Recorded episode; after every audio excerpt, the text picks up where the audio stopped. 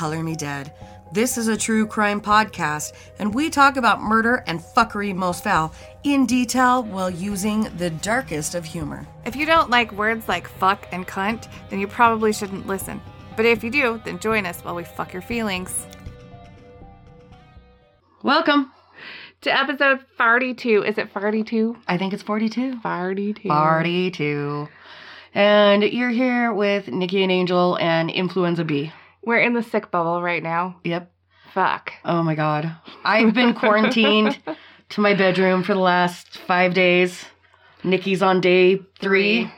Yeah. Yeah. But Calvin had it before that because he got it like it was the day after you got it. Then Mhm. I took Calvin in because he had it.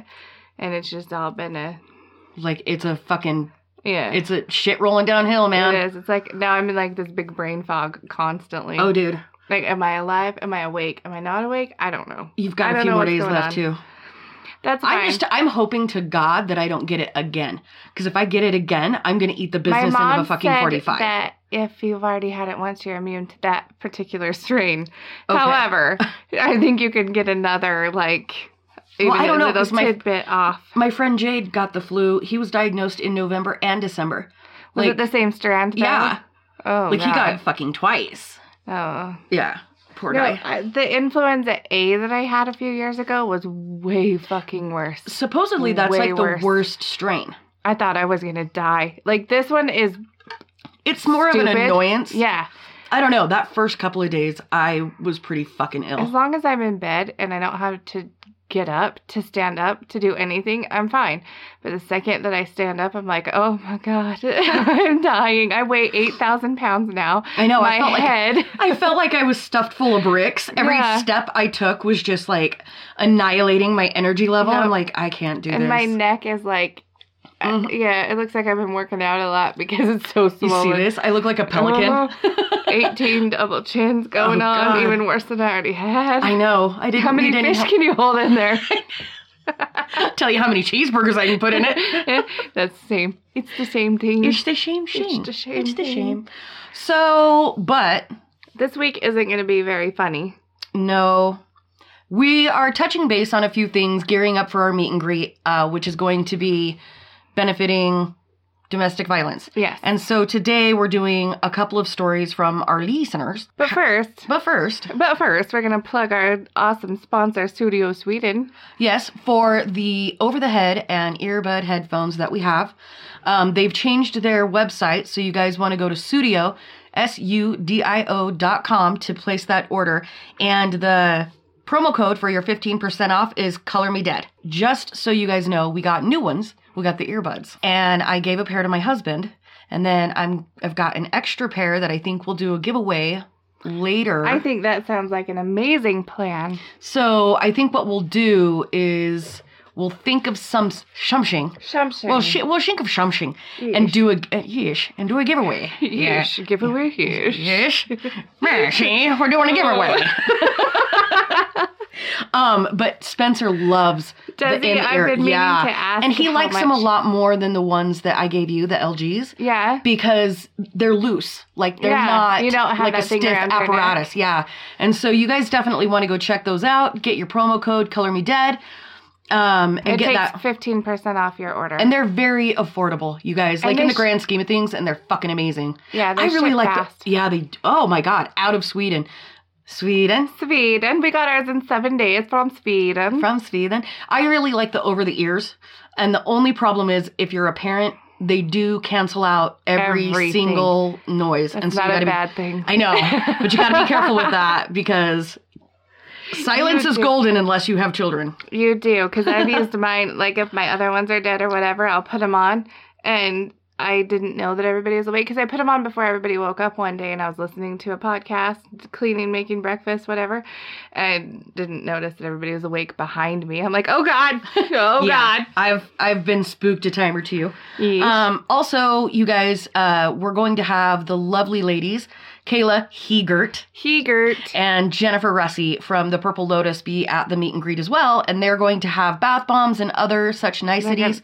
They'll have a body farm, and They'll um, have the body farm. There's sweet sticky murder, the bloodbath, and the body farm. They're going to have those available for you guys at the meet and greet, which takes place this Saturday at the Uinta Conference Center, and uh, it'll be from 10 to 2. We'll be doing a Q&A, we'll go live, we'll do some survivor stories. If you can't make it to the meet and greet and purchase there, you can actually go to squareup.com slash store slash the purple lotus vernal and you can purchase everything there. If you have special like international shipping, um, definitely reach out to the ladies because uh, they can do that for you, but you need to touch bases with them and let them know because you can't do it through the website because it's uh, US only. Yeah, they've got to give you the shipping quote for Mhm. different. Yeah, for different stuff. Yeesh. Um, but again, meet and greet. Come one, come all, come as you are. so uh, yeah, come come see us at the Uinta Conference Center. It's uh, right in the heart of Vernal, ten to two. We'll start talking at noon with our Q&A and our survivor stories, which is all going to be rated R as everything is that we do, but from 10 to noon if you want to come, we'll try to keep it pretty family decent. family friendly, I guess, PG-13ish. Ten to two or twelve to two though. It's, it's fucking it's, on, man. Yeah, dude, it's fuckery most foul. And so, you know, if you guys intend to come, um, just know that uh, anybody under the age of 18 has to be accompanied with a parent so that we are in the understanding that the content of the material that they will hear, you are okay with. Yes. So, yeesh. Yeesh. It's going to be dirty, foul. it's gonna be us. right? It's going to be the Back. glory gals Yeesh. of Color Me Dead. So, let's kick this fucker off. Yeah. So first, I uh, got the definition of domestic violence before we get going, just so you know what it is. I'm sure a lot of people know what it is, but just to Clarify. clarify, it's violence or aggressive behavior within the home, typically involving the violent abuse of a spouse or partner. So, the first story that we're going to do comes from a listener that we are going to call Kay Yes. and her shithole of a former boyfriend, Mitch. And fuck that guy. Yes, and we were we were given permission to use his name because fuck him. Because fuck him. because if anybody hears this and recognizes the story, fuck Mitch. And if you see him, hit him with a car. And I mean, don't just hit him with a car, put that motherfucker in reverse and hit him again, and then again, and then and again. and you'll be saving people's lives. Really. It- In the grand so, scheme of things, you're you- saving people from fuckery. Well, and not only that, but you'll be doing Kay a solid because she deserves that fucking retribution. Yes, she Yes. does. Because luckily she survived. She got out. She did. To start this whole thing off, she reached out to us and said, I've been a listener of the podcast for ages and I absolutely love it. I want to share my survivor story with you and everybody else, but a few people I know who I don't want to know the elements of my private life listen as well. So could you just refer to me as Kay? Thanks a heap. Mm-hmm. And now we're going to dive into one of the saddest fucking stories. I'm glad that it didn't escalate past the point that it did, Yeah. but it's deeply disturbing some of the stuff you're going to hear. So, And if anybody finds this in their relationship, maybe take a minute and look at it and see if you need to get out. and and always know that there's places to go and people to reach out to. Always. Yeah. Don't ever don't ever feel like you can't get away. Yeah. Um, so this one is a story of psychological abuse and rape at the hands of a boyfriend whom she had been with for three years. And basically, it starts with Kay telling us how complicated the entire thing is because she has so many facets to her story. Because some people will look at this and be like, okay, well, he was a fucker. Why didn't you bail? Well, Because he plays mind games. They play mind games and they get you to stay. They treat you like shit one day and then the next day they absolutely love you. Mm-hmm. And it's she noted in the email that she sent to us that if she wrote this all out, that maybe it would help her feel better as well. Mm-hmm. And I truly hope that it did. I So do too. when you listen to this story, I hope for her sake that it doesn't dig up a bunch of crazy ass memories and PTSD, but thank you for sharing. Um so they started dating at the end of like like at the end of their high school year, right? So kind of she'd known him for a few years. He was a friend of a friend. Um, they were in the same year at different schools, and they lived in kind of a small city, like a country city.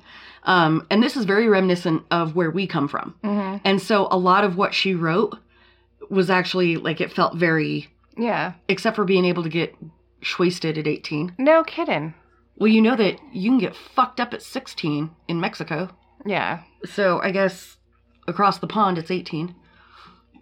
I was wondering about that. And then I realized that they were across the pond, and I'm like, oh, okay. No, that makes more sense. Yeah, because I was like, how is he 18 years old and drinking that much? I fucka. yeah. I- I what don't the know. fuck? I, I- remember that I had to be cute. No, I didn't have to work hard to get booze. I'm Neither did I. I was wasted all the time They, yeah, they so- had it, and I drank it. Like it wasn't hard. You just show up. yeah. I mean, really. Um, so anyway, they went to different schools. They lived in this small country city. Everybody kind of knew everybody. We broke up in August three years later, and I will forever look back at those three years with the curse of hindsight. Fucking story of our lives. Mm-hmm. Um, it was very clear to her that she was in an abusive relationship once it was over. And I think towards the end is when like fucking light bulb. Yeah. And she's like, okay, this is not normal behavior. This is not where I want to be. Well, and it's hard to recognize that too when they're playing mind games with you. When one day they treat you like complete dog shit and tell you this and that, and then the next day you're like, "I'm sorry, it's never gonna happen again. I didn't, I didn't mean to." Right. And it became very clear to her that everything, like none of what happened was okay. Mm-mm. But she was in this relationship. She was young. She came from a broken home. Um, she says that she was a daughter who witnessed her mother be both an abuser and a victim of domestic violence. And she heard stories of her sexual abuse ever since she was a child. Now, when you're hearing these things and seeing these things, I think that you become acclimated to the fuckery. Mm-hmm. And so you're not looking at it from clear eyes. No, because you you see that that's what happened to your mom, or or happened when you were growing up, and you're like, maybe this is just how it is. Oh, this is this is fucking normal. So even with all of these factors, the hindsight told her there were many reasons that she stayed and didn't see or want to see what was going on and it kind of contradicts everything that she thought she would have like for herself. Um she was she was she is she is a smart, educated, and logical girl. She would sit with her friends at recess and gossip, um, and they would talk about how if a guy ever cheated or, you know, if they did anything shitty, how they would leave and how if it was unhealthy, like, fuck that guy. And but, why is a girl so stupid for staying? yeah, but then you get into this situation with a person that you think loves you and tells you all the right things at the right times, and this is where you find yourself. So it became very clear to her, hindsight 2020, that he basically took away three years of her life and was manipulating her and molding her into the girl he wanted her to be. And she said, looking back on it, I hate myself for it. Baby girl, do me a favor. Get up, brush your shoulders off, look in the mirror, tell yourself how fucking amazing you are, and then flip bird to the bitch, Mitch, and go burn his house down. I don't know. Or don't. don't don't go burn his house down. He doesn't deserve it. Maybe maybe just like He doesn't deserve your acknowledgement, is what I meant. Yeah, that too. She goes on to say that there were many warning signs, and this is what stands out for her. For the first five or six months that they were together, he was like, Nobody can know we're together because I just got out of a relationship with my ex girlfriend and I don't want to hurt her feelings. Right. Right. he was like, Nobody can know. I don't want to hurt her feelings. And Kay was like, Well, that's really sweet that you're at least trying to protect her and you're being thoughtful of her, like being considerate and being thoughtful Yeah. and dirt to dirt. And it wasn't that at all. No. Not at all. When they saw each other during these like hidden romance months, if he saw her, he would like walk faster, you know, try to get away from her, pretending he didn't even know her. He she said, I didn't mind that he still took her to his graduation, even though we'd been dating for months. They'd been broken up for a half of a year. I didn't mind that he was talking to other girls all of the time, calling them when he thought I was asleep because they were just his friends. And who was I to say he couldn't have his friends? Okay, uh, that's fair. But why do it behind your back? Why do it while you're asleep? Like, I don't care if my husband talks to other females, but if he was like texting and calling other females, Should I call him while you're sleeping? Finger quote sleeping. Sleeping? Except uh, for Come you know on. about us. It's fine. oh, I know. I don't give a shit. we don't we don't keep it a secret. That's not a secret. Um, I like how you refer to him as our husband. Damn, our husband looks good. Bitch, I know. I know. I knows it. But these are things that looking back, she now understands that those were fucked up things. Like, why would you keep a romance hidden? Why would you call your friends while she's asleep or behind your back or take your ex girlfriend to your graduation even though you'd been broken up for? Why can't she go to his graduation? Just wondering. Um, curious. Chorus. Cur- curious. Very curious. She would later learn that he was telling other girls that he loved them, sending them little presents, asking him for like nudie photos while she was sleeping beside him. Is that not normal? Um, I mean, I ask everybody for a nudie pic Well, I mean, I I often text boys and men for dick pics. well, we Well, my know husband. that No, no, I do not. I just get them offhandedly. you get the dick pics, I Oh get the I get the marriage proposals. Can we fucking not with that?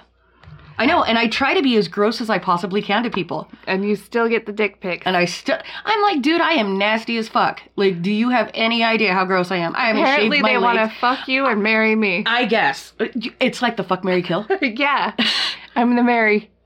At least no, none of us are kill. But no, like I try to be as gross as I possibly can when I'm getting unsolicited. I know I get unsolicited yuckies. They're like, no, I know what you're gonna look like, girl. I'm like, I haven't shaved my legs in two weeks, and they're like, I love that about you. Here's my dick, Yeah, and I'm like, what the fuck? I give no fucks. I know. Here's my dick. Have a dick. I'm sure you'll shave it when my dick comes to you. If not, I don't care. I know. I, I, I'll rub don't- those hairy motherfuckers.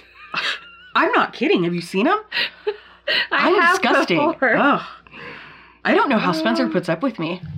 It's the meatloaf Yeah, I was gonna say you do. and the cook. fillet. Yeah, fillet me at once. he doesn't need to see your hairy legs when you're filleting. I know. There's a saying that she included in this email, which is very eye opening. And it's basically saying that if you throw a frog into a boiling pot of water, he'll jump right out because the fucking water's hot. But if you put him in cold water and you slowly boil him, he'll just fucking sit there and mm-hmm. die because they don't realize what the hell is happening. And that's basically where she found herself at one point in time. Comes out of nowhere. You don't know what's going on until it's too late.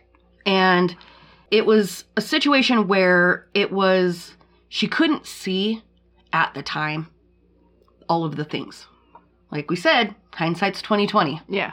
um she you know would hear how much of a good guy he was and how well liked he was and you know that kind of a thing he was gentle and sweet and had a way of making everybody else seem like the bad guy if the like if the situation involved him so if it was if it was a shitty throwdown and some gangster ass shit went down it was oh that wasn't me i didn't do that Yeah, I was just protecting myself.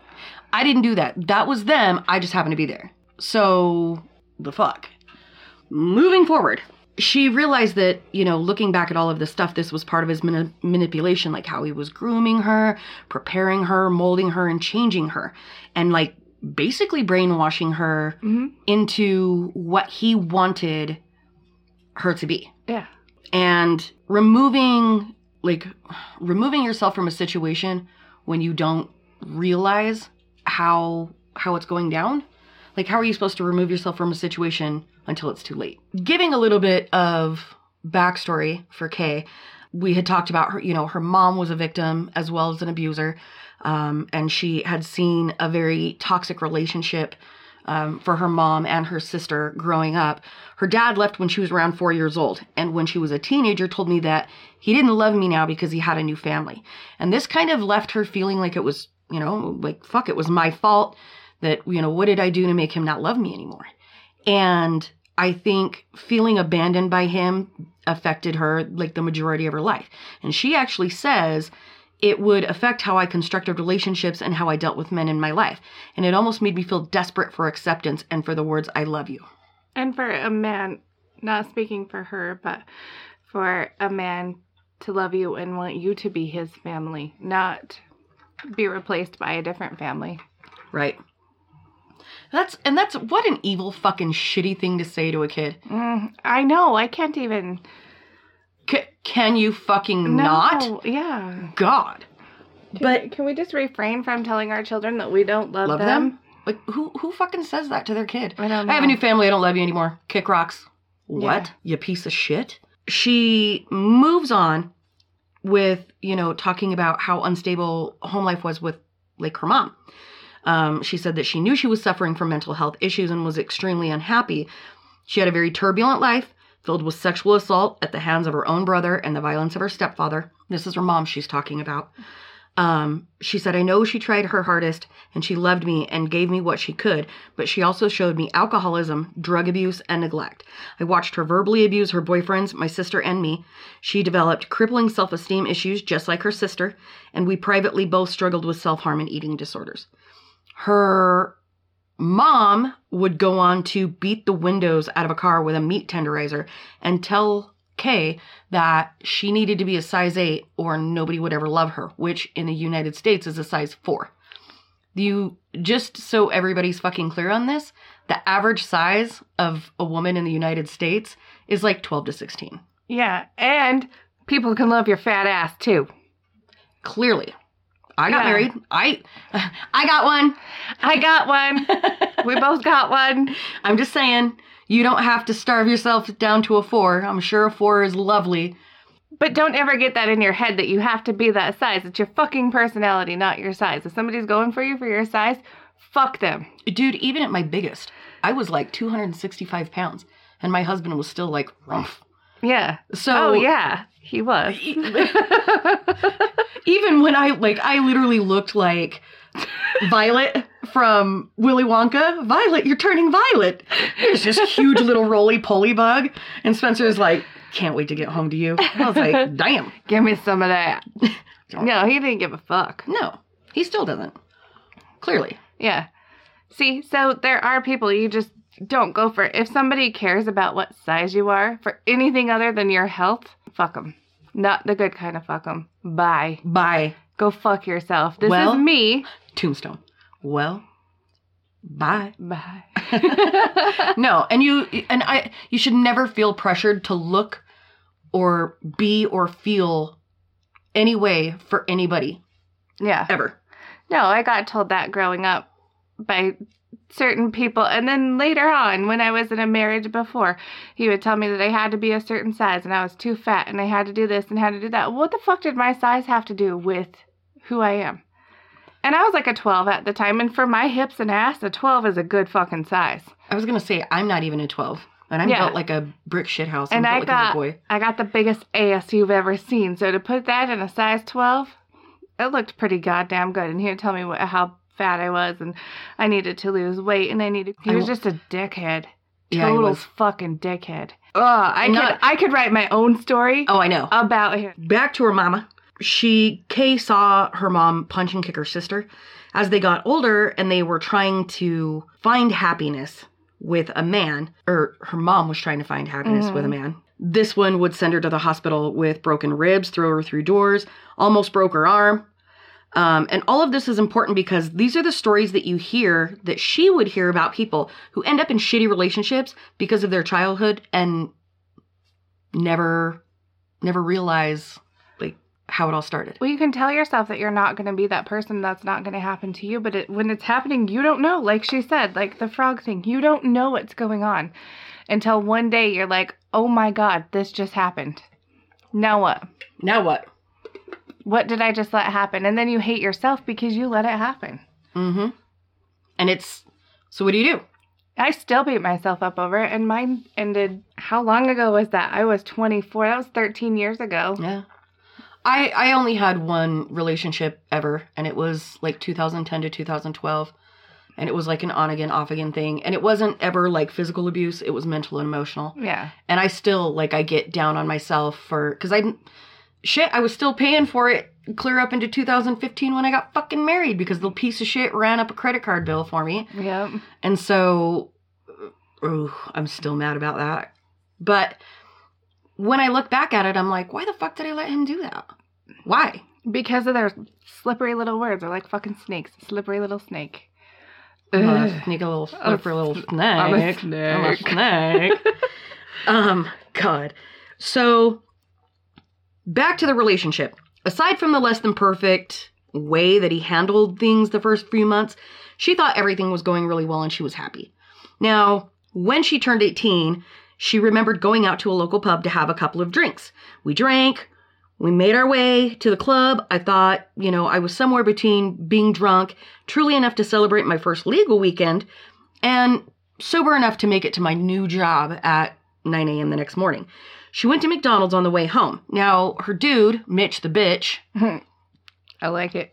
fuck that guy. I still like, I would like photos of him. If I ever, ever, ever fucking see this dude, I'm gonna punch him square in his fucking gob. Well, they're a little. They're like five thousand miles away from us. Yeah, but I'm- saying. I'm, I know, but I'm going there this summer.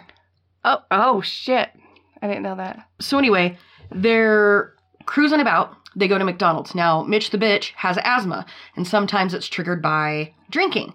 So she's trying to grab food, and she's, you know, trying to comfort him. And she's like, hey, you know, do you want me to get you a water or some food or a drink? Like, what can I do to make this better?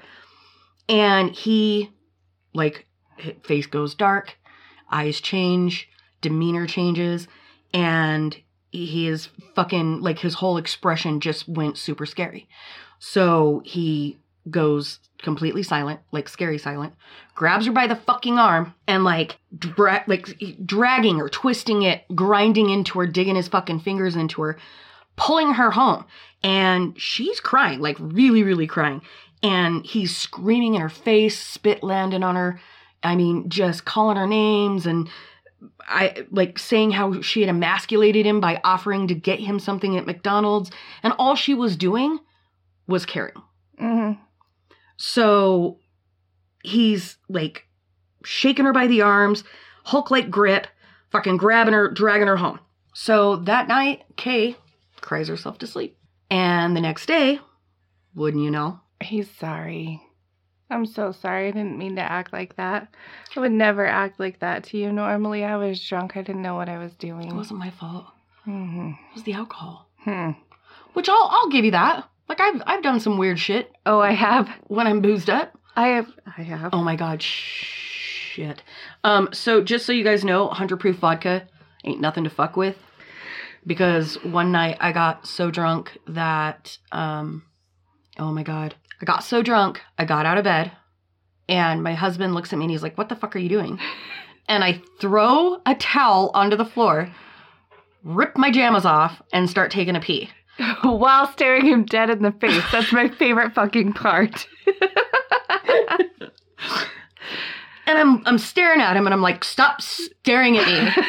and he's like, Are you peeing on the fucking floor? And I was like, I put a towel down. he's like, You nasty bitch. Like, get up, take that, go put it in the washer and go get the carpet cleaner. Like, what the fuck are you doing? I got up the next day. I had no recollection of anything I had done. And that's why we don't drink 100 proof vodka no more. No. No. No, ma'am. Because he was like, You do that again, I'm going to rub your nose in it and put you outside like a bad puppy. I will And I tie had you up no- on the tether. I I vaguely remember doing it, but I, I mean, yeah. So I mean, some people can say, I don't know, I was drunk, but this is not one of those times. No. He said that she made him feel bad by offering to take care of him. What a horrible bitch. I know. Shame on you, Kay, for giving a fuck about Mitch the bitch and trying to take care of him while he's having a fucking asthma attack. As he's making himself the victim, the fucking fingerprint bruises on her arm are getting darker. You know, tell me more about how she's the fucking bad guy. Yeah, and how masculine did he feel after that? Oh, you're so fucking tough. Because you have to be pretty fucking tough. I'm sure people thought less of him when his girlfriend was trying to help him out than they did when he was dragging her out by her fucking arm. Hmm. I don't know. Who knows? So, fast forward a few weeks, and they're out on the town again. She's on the dance floor, she's dancing. Whatever music was playing in the clubs in 2012, we should fucking look up some hits from 2012 We should. and play them. She hadn't seen Mitch the bitch in a while, so she goes looking for him, and he's outside and he's arguing with one of the security guards or like one of the bouncers. Weird. So, oh fuck, how. But I'm sure it wasn't his fault. I could have never seen that coming. Oh no. She goes outside and he starts yelling at her. He couldn't find me in the club. He thought I left. He went out looking. The bouncer wouldn't let him back in. He grabbed me, said that they were leaving, and all the while she's fucking apologizing. Yeah, because oh, I wh- why couldn't he see me? I feel so bad. I was just dancing, but I don't know why he couldn't see me. I shouldn't have left him. Shouldn't have left his side. Because we don't leave each other's side when we're out. No. Come the fuck on. If you're if you're on the dance floor, rump rump shaking with your friends, and he fucking disappears, That's like his it's problem. that's his fucking problem, not yours, not hers. She's having a good time. Like who said that we had to fucking hold hands and skip merrily through the fucking club yeah, together? phones. Too. Jesus Christ on a cross. Ugh. I know. So, That was a heavy eye roll for anyone who could not see, which Yeah, is all no. of you. But all of you. But she just eye rolled so hard they rolled down her spine off her big ass. yeah, I saw my whole ass, which isn't hard to see, but I saw it. I saw it. I saw it. I saw it. He grabs her and he's like, We're fucking leaving. Now she's apologizing this whole time. I was sorry he couldn't find me. I was just dancing with our friends and he didn't see me. So he starts accusing her of lying. And she's not understanding, like, what the fuck is going on right now. His friend was hanging back, not wanting to get involved in the fight, but we're sitting. So this is what she says. We were sitting on some stairs in the dark between two buildings. He was yelling and I was crying. He was getting angrier and he lifted his arm and brought it towards my face, and his friend caught his arm. I heard the friend say, What the fuck are you doing? I heard both of them yelling. His friend made a threat. If I ever see you going to hit her again, man. And the threat trailed off. But for now, I was safe. The next morning, it's the same fucking routine. I'm so sorry. I was drunk. I didn't mean to. You know, that's not me. I don't do those kinds of things. As the story progresses, he starts drinking all of the time. And she just thought that it was like normal for 18 year old dudes to be bum wasted all the fucking time.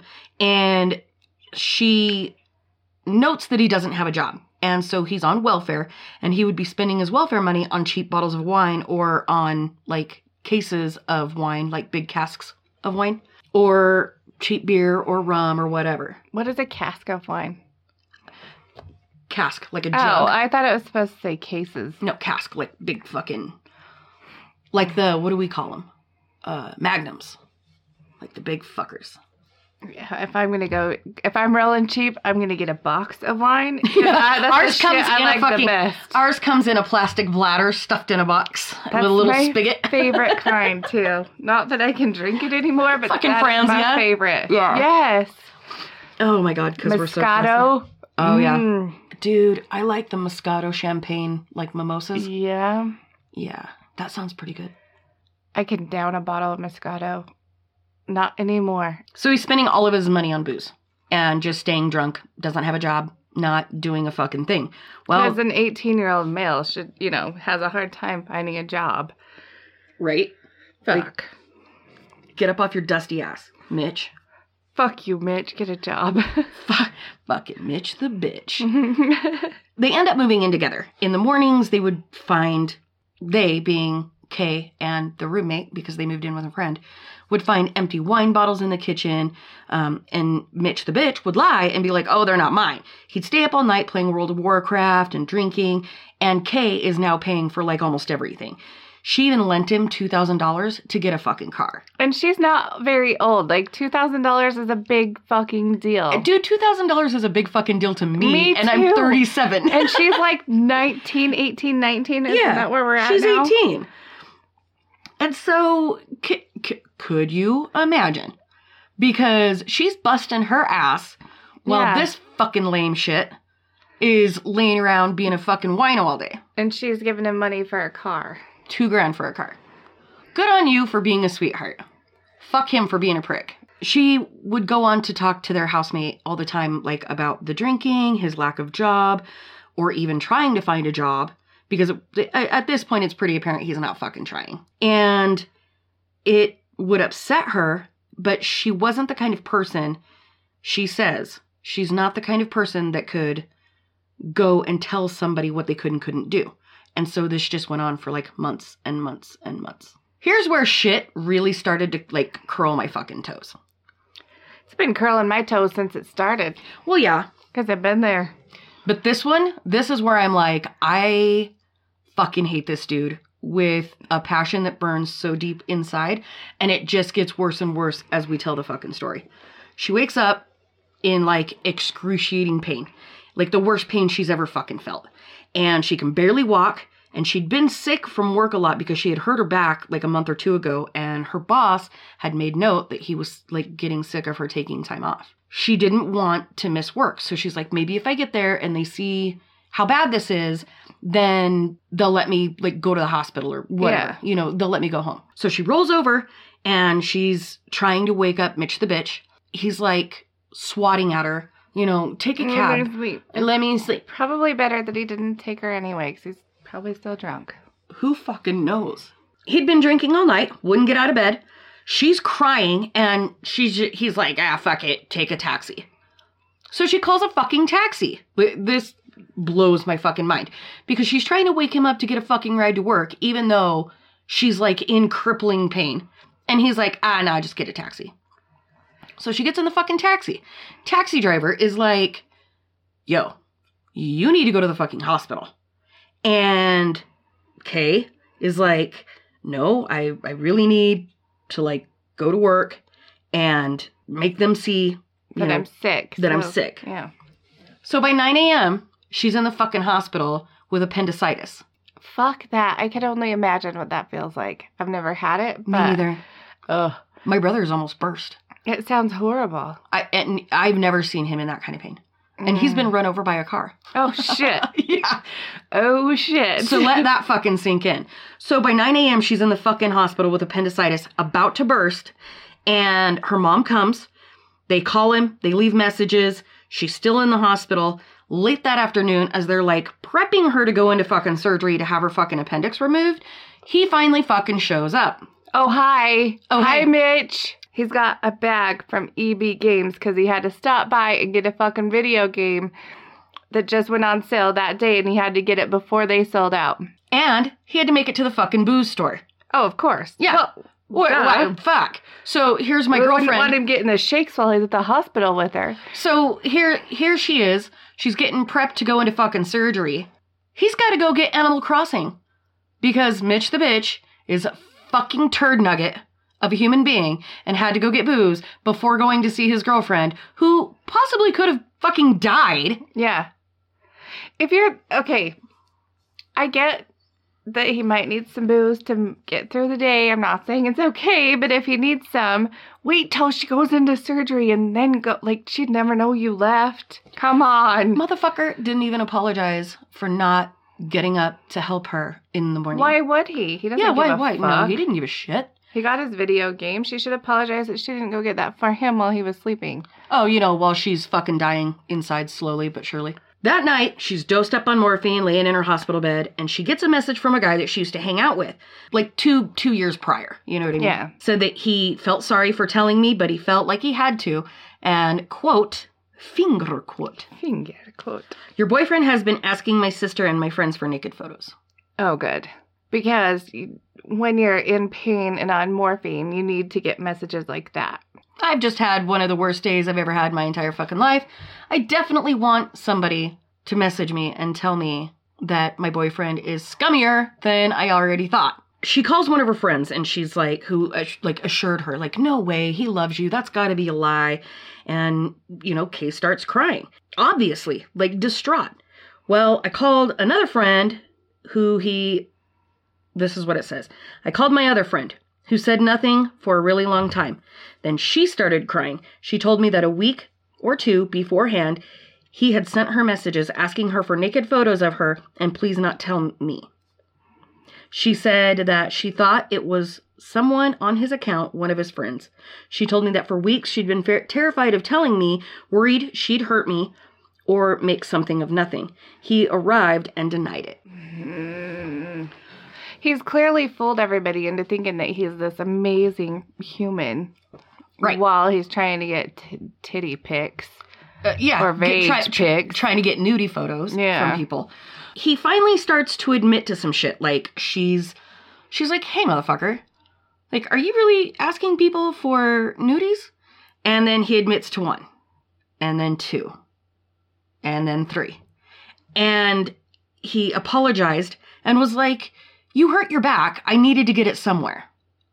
Oh my god. because she had hurt her back and was unable or unwilling, either way or both, to fucking Because when perform. you're in pain, you yeah, because when fuck. you yeah when you fuck your back up, the first thing you want to do is go home and get railed. God damn it. He's like, well, I had to, you know, I have fucking Use needs. a good conditioner in the shower. I know, like Jesus Christ, there's vitamin E cream sitting on the goddamn counter.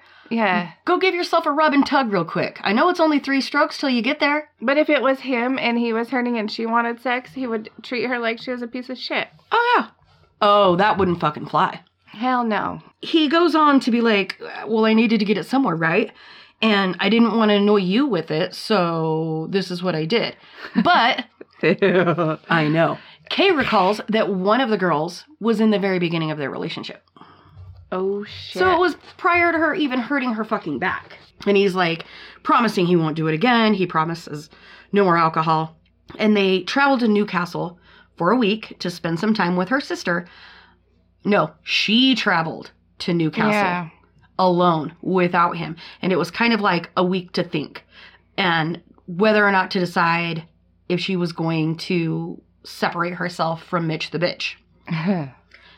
Which everybody said all the same things that they're supposed to, you know, what he did wrong and to be supportive and all of those things. But, you know, she's trying to mull this around and like roll it around in her brain and think about whether or not anything's going to be the same. well, while she was in Newcastle, she decided that they were going to work it out. Right. Why? I don't know. I've been there uh, before. I can I- say so why all I want. Dude, now she talks about looking back through my rose colored glasses. In this moment, I regretted the most.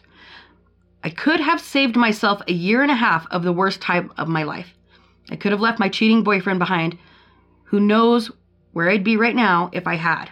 Don't beat yourself up about that, though. Don't, Mm-mm. don't. don't dwell on that shit. We've all fucking done some irrational things. Unfortunately, the heart and the brain don't always communicate. No. And the brain is logical, but the heart wants what the heart wants. And as women, we try to make things work and make things good and make things better. I'm to fix it. I can fix it. All I need is some WD 40 and some fucking duct tape. I fix it. Or Give me some Gorilla Glue. gorilla Glue. Gorilla glue. Gorilla Glue. I got Or this. what, what can I do to make him happier so he won't treat me like this anymore? If you're It's- me, that's my case. Yeah. I mean, it's it's one of those things where we exhaust ourselves trying to figure things out. And she's mulling over like the tendency to dwell on things and she's kind of going over like should I have left? Did I make things worse or are things going to get better? Should I have taken my way out? It didn't make her feel better, but it made her feel worse. Somewhere along the line, she read that it takes on average 7 to 12 events before someone in an abusive relationship will leave for good. And that should have been her. That's what she says. Now, I'm going to read this word for word. I don't like being a jealous person, and even though he had given me every reason to be, I think I wasn't too bad. Right after the hospital, I wanted to give him the biggest chance possible, so I didn't snoop at all. About a month after I was dis- discharged, I was playing a computer game on his computer like I had a thousand times before. I decided to log into my Facebook and clicked on Google. Good God. Woo. Clicked on Google Chrome. Turns out he had minimized his Facebook, which he was logged into. He had an inbox open from a girl we knew. We didn't know her well. She worked at the local game shops, and we'd been friendly with her and shopped there before. The message wasn't bad or. Suspicious. It just said, "What?" Question mark. What was suspicious was that there were no other messages in the inbox. Either she was messaging what out of the blue to someone she barely knew, or there had been other messages beforehand that had been deleted. All of my money went on the latter. Duh. If you're just chit chatting with somebody, you don't You delete don't. everything. You, you just get a fucking message that says What? What? what? What? I mean, maybe you do. I don't know. Can you do that? Can What? you just like delete fucking your messages out of Messenger? I think so. I don't know. I want to try it. I have every message I've ever sent on Messenger. I I don't really delete much of anything I don't either. I'm one of those people, but I want to see if I can do that. My thought is he was probably reaching out to this female Oh yeah. and probably asking for nudie photos. And he went to the game place before She even had her fucking surgery Yeah. so that he could get Animal Crossing. Guess what, you loser ass piece of shit? That's a game for like kids 12 and under. Like, what the fuck are you doing? I don't even know what that game is. Oh, I do. Because children play it. Well, he is a child. Now, while she says, you know, I don't like being a jealous person, neither do I. And I do on on on occasion. Like I, I won't deny the fact that there are things that I'm like, ooh, and it'll strike a chord.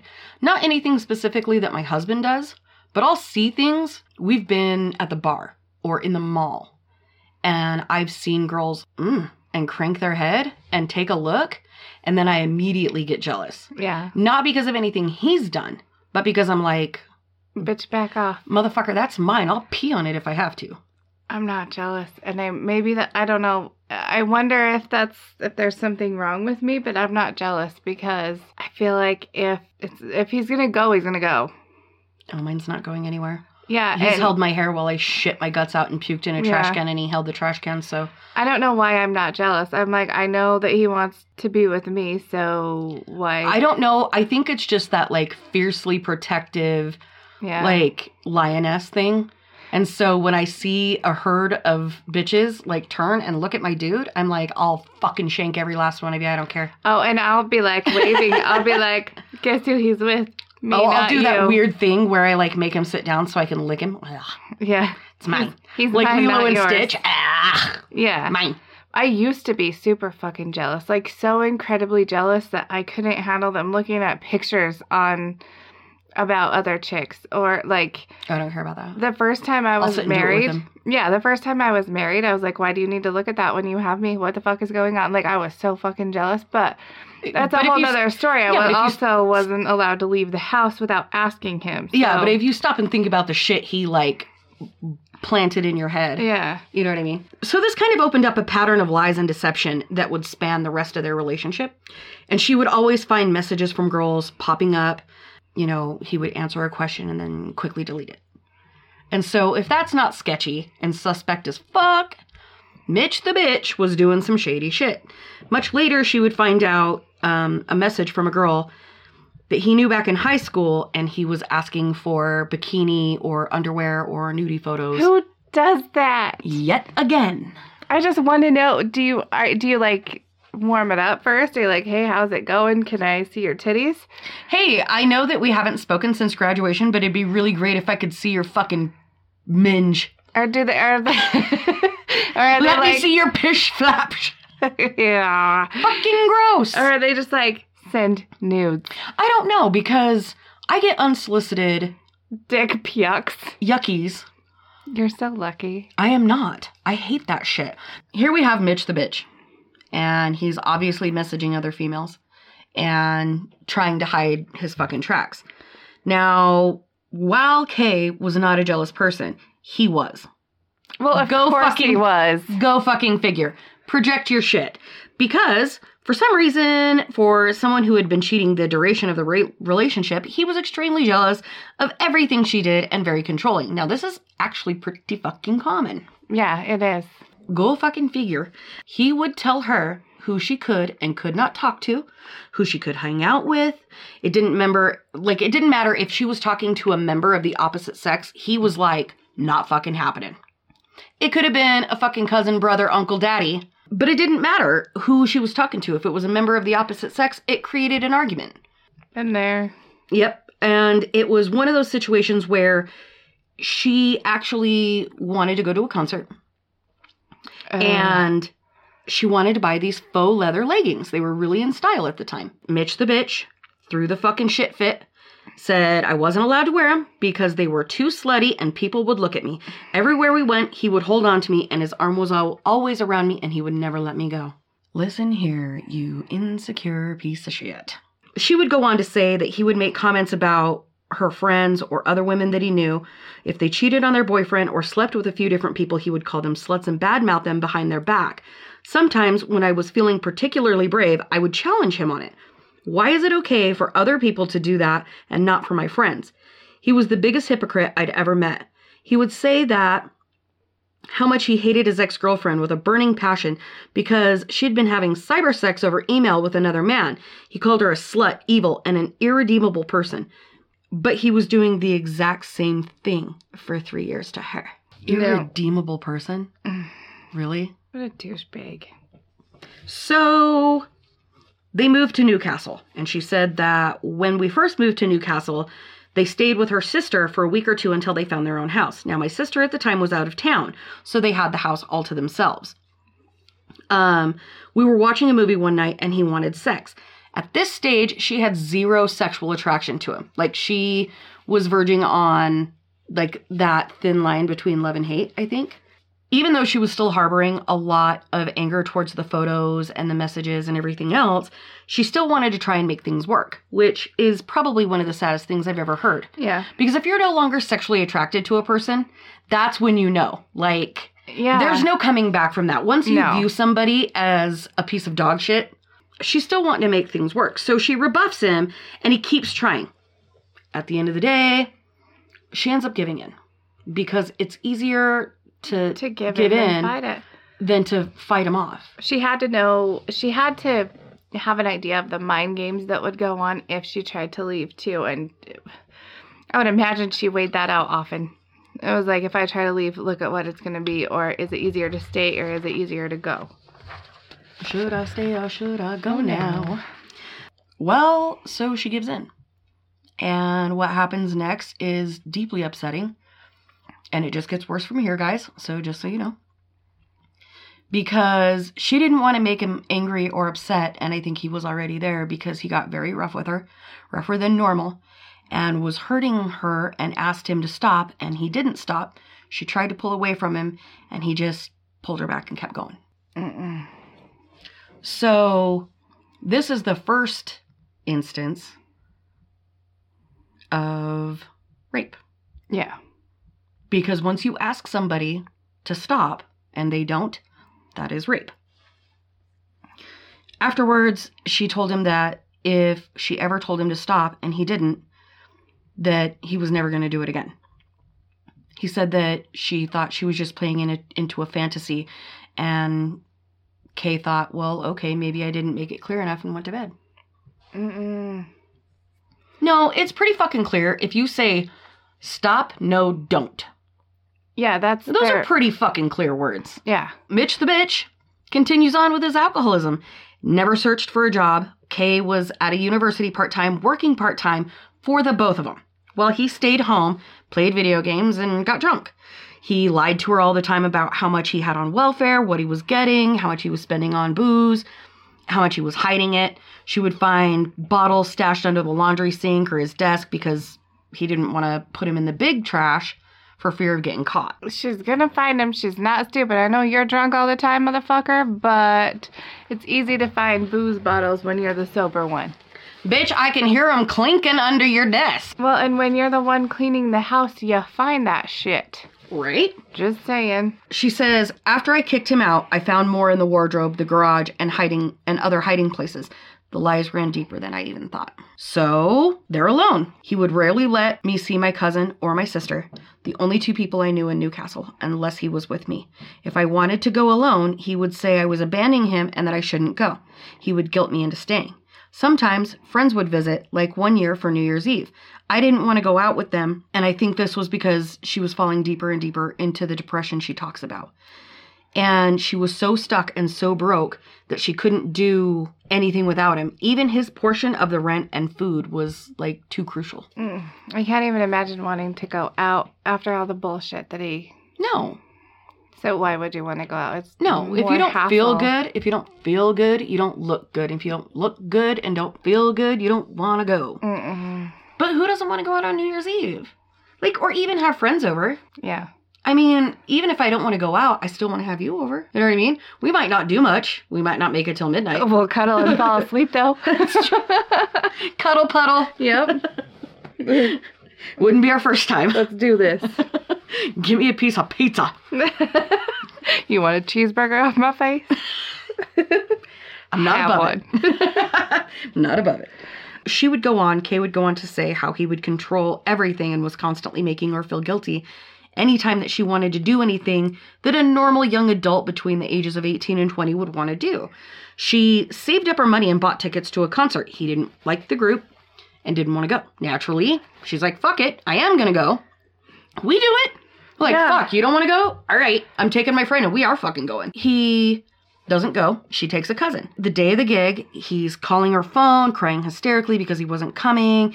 And she's like, Yo, you had plenty of opportunities for me to get you a ticket or for you to decide that you wanted to go. And you said you didn't want to go. And then so, they sold out, so she couldn't get yeah, in. like there's nothing I can do about it now. And I've already invited somebody else. Fuck off. The whole time it was, you know, shit like, You'll be having fun and I'll be staying home alone. How can you do this to me?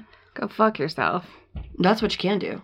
Yeah, you can sit there by yourself and you can fuck yourself because you know you're messaging other girls trying to get them to send you. Fucking nudie pics. I almost said dick pics. Dick. I don't know. Maybe he does like a dick. Oh, you don't know. Mitch the bitch, licking Mitch them dicks. The bitch likes a dick. Was basically telling her what a tell her like what a terrible person she was for going out without him. What a whore she was. Oh, you whore! I can't believe you went to a concert. Oh my god. Shame on you saying that she would you're killing me. Oh. You went out without me. You whore, you're killing me. I hate him, Mitch. I hate you. You know what, you dirty little rotten cocksucker. If you listen to this podcast or somebody's like, hey, I think they might be talking about you, we fucking it's are. you. And if I ever see you in public, like if I get a picture of you and I know what you look like and I'm traveling abroad, I am going to have my husband punch you as hard as he fucking can Can in the face. Can we have face. Spencer send him a bikini pic? Oh my god. In like the Borat. Yeah, dude. Just his big bundle of love, fucking ready to rock. But I'm gonna have my husband punch you as hard as he can right in your stupid fucking face. Yes. Yes. And he's a big motherfucker, so brace yourself. Yeah, one of his punches.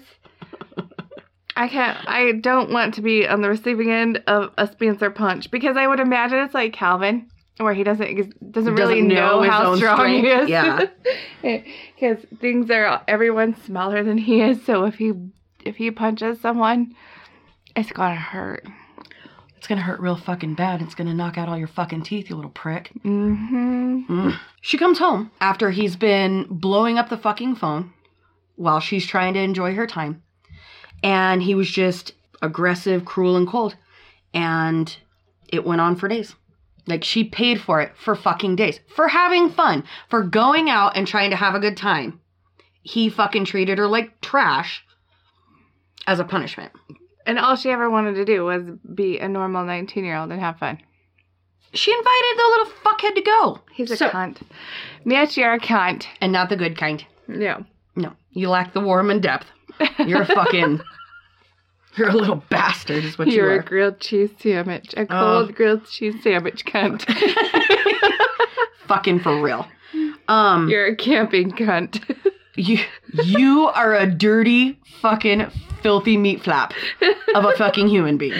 oh, God. Pish flaps, glued together by the camping weld. Ugh. Uh, oh god.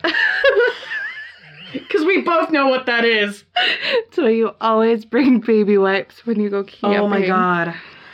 Kay can't do anything that a normal 19 year old's gonna do, and she's incredibly unhappy. No one knew really how deep the abuse had been running. Well, because you hide it. Yeah. She probably pretended like she was happy and everything was okay. On the outside. You do.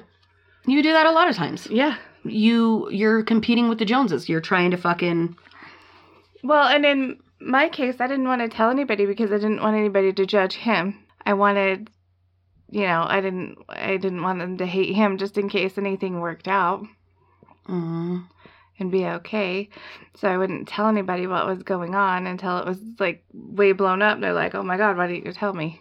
You're like, Well- well, here's the next sorted piece of this lease on our story. To the outside world, everything looked normal and perfect, and they were just a happy couple. Well, she was unable to hide the fact that she didn't want to sleep with him anymore. Go fucking figure. Mm. He wants her to go to the doctor. Finger quotes. Let me let me fucking gear you up for this one because this made me fucking throw up in my Brace mouth. yourself. Sort out your pussy. Who says that? Don't sort out your fucking self. I don't want to fuck you because you're a shitty human. Why don't you go sort yourself out, bitch? Mitch the bitch says, You've got no sex drive. And Kay's like, Yeah, you're right, because you fucking suck as a human being. Yeah. He's like, Go to the doctor and sort out your pussy. Mm-mm. If a motherfucker ever says that and I hear it, I swear to God, I'll take a golf club to his fucking butthole. yeah. Yeesh. Yeesh. Yeesh. Mm-hmm. Where, she? Taking this golf club to your butthole, she? what the fuck kind of person says that shit? Mitch the bitch. Mitch the bitch. This was also he could fuck her some more. well, of course. Yeah, go sort out your pussy so that I can get laid. She goes to the doctor. Kay goes to the doctor. And the doctor's like, well, maybe we should take you off the pill. Because she'd been getting migraines, she'd been having all these other things. And the pill is such a bitch. It fucks with your everything. the doctor was like, well, maybe this is part of your sex drive issue. And Kay was like, you know, it's not really. No. But she took her off the pill. Now, he refused to wear a condom. it.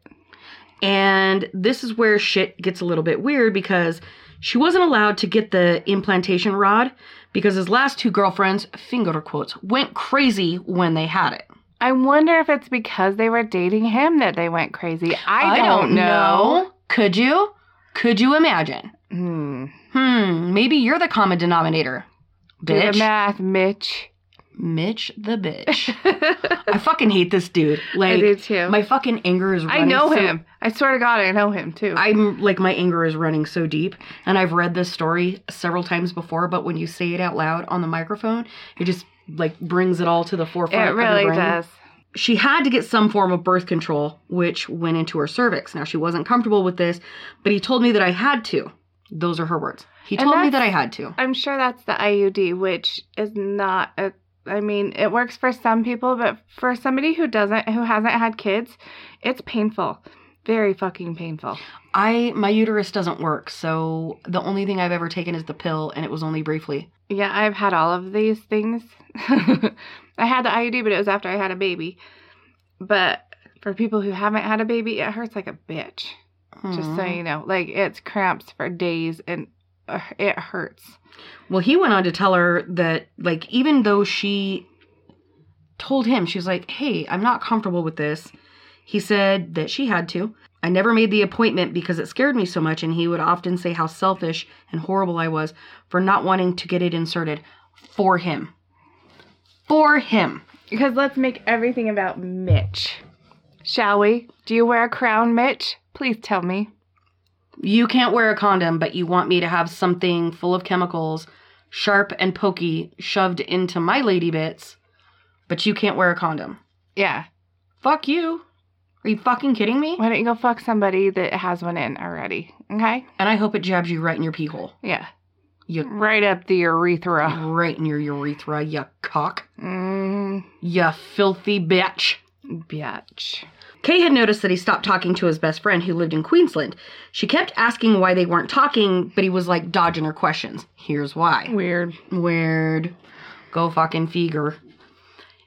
Uh, apparently, Mitch the bitch. I'm gonna keep saying it, and you guys might get sick of it, but I'm genuinely hoping that somebody fucking reaches out and they're like, Mitch the bitch. I'm like, yep, you. Had been reaching out to home dudes, girly girl. And what was he doing? Asking for bikini pics. Asking for nudie pics. Send nudes. Send nudes. It's funny when people send those gifts that say send nudes when it's their own lady. Come on. not send them to other ladies, other people's ladies. You don't you don't send them to your best friend's girl. No. He's been asking his bestie, bestie's girl, for nudie pics. And this pretty much led to a complete shut off of communication, obviously. Weird. obviously.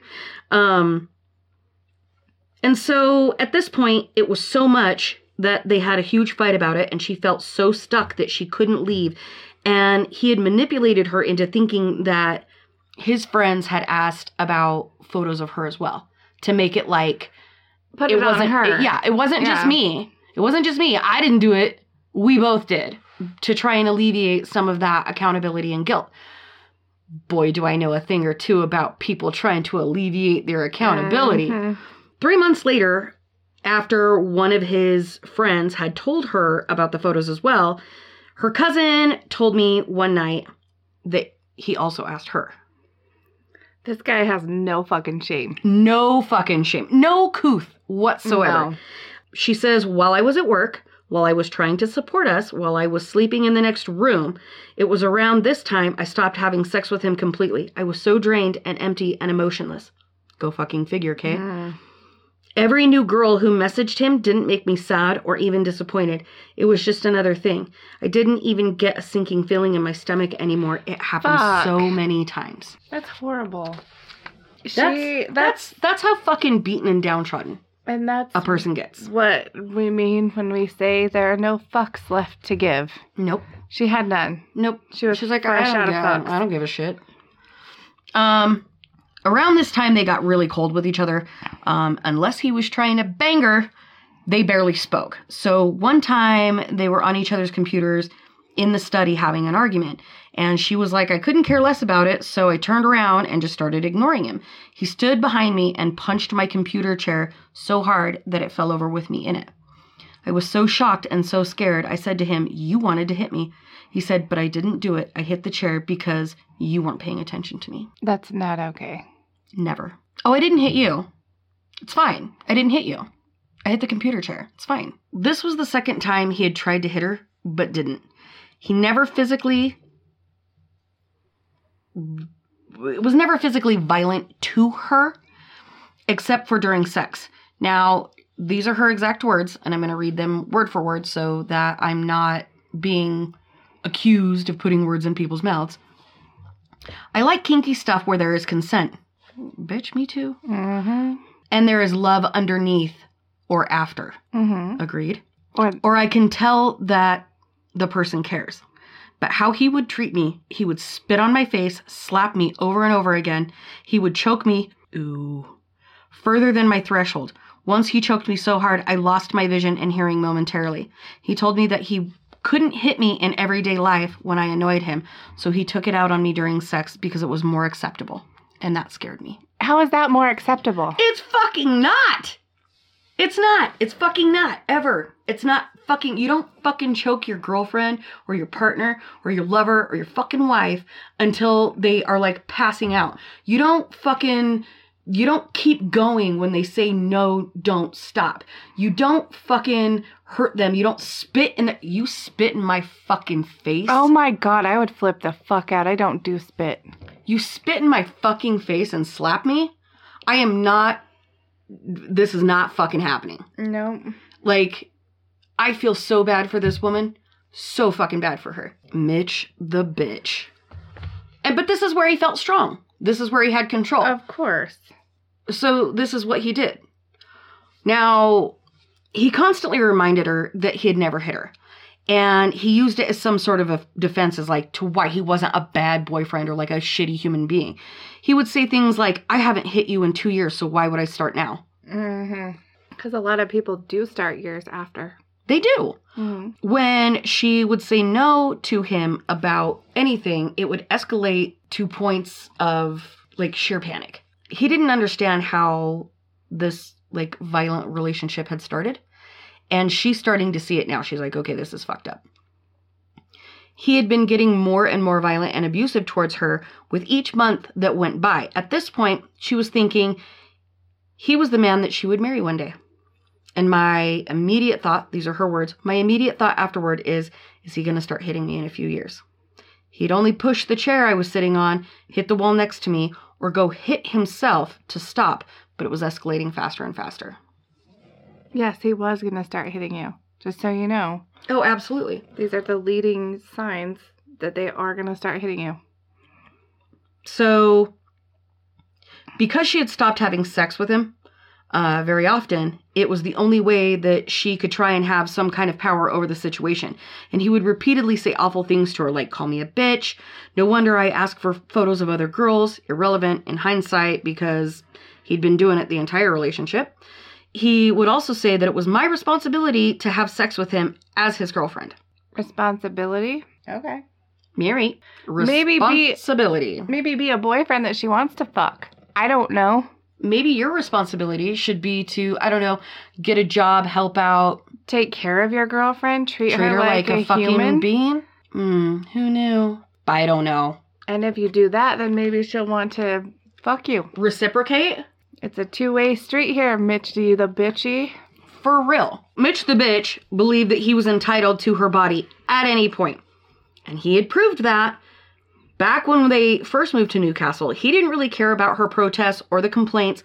He had gotten sex, and that's all that mattered. He got what he wanted. That's all and he that, fucking cares and that's about. all he fucking cared and about. he has somebody to pay for his booze and his house and whatever. his fucking video games and he's got his welfare check to go buy fucking bullshit video games and his cheap bullshit wine and whatever. All he has to do is just play mind games and keep her there. mm Fucker. Not fuck her. No, fuck her. Oh, fuck her. I was like, not fuck her. No, not fuck her. Fuck her. You fuck fucker. her. You fucker. I'm gonna go over there and just give her a great big hug and be like, you come home over here. We'll find you a good country boy, treat you right. I, I won't be the one finding it for you, though. Mm, maybe we should go over there and like be like dating game. We'll find you a good one. Maybe you should be a lesbian. How you doing? Oh hey. Oh, some sometimes things come out of my mouth. I don't know. One day, and these are her words specifically, I remember so clearly. I was sitting on the arm of the couch while he stood next to the TV. We were arguing again about sex. He said really calmly, if I really wanted to, I could just take it and you couldn't do anything about it. Calmly, just said it. I was horrified. I told him that was rape, and he said, No, it isn't, because you're my girlfriend. I could tell he didn't love me in the normal way. People love each other. He wanted to own me, he wanted to control me. mm-hmm. That he did. And he did. He has been for how long now? Two years. She goes on to say that she stayed the night at her cousin's one night, and he wanted to come, but I just wanted to spend the day away from him. And I flip flop back and forth. I say her, and then I like read it in first Yeah. person. I hope you guys get get all this because you know it is what it is. Stay with my brain. Yeah, it's fuck squirrel. Yeah. So she wanted to spend the day without him, and that was God. She fucking deserved it. Yeah. Fuck.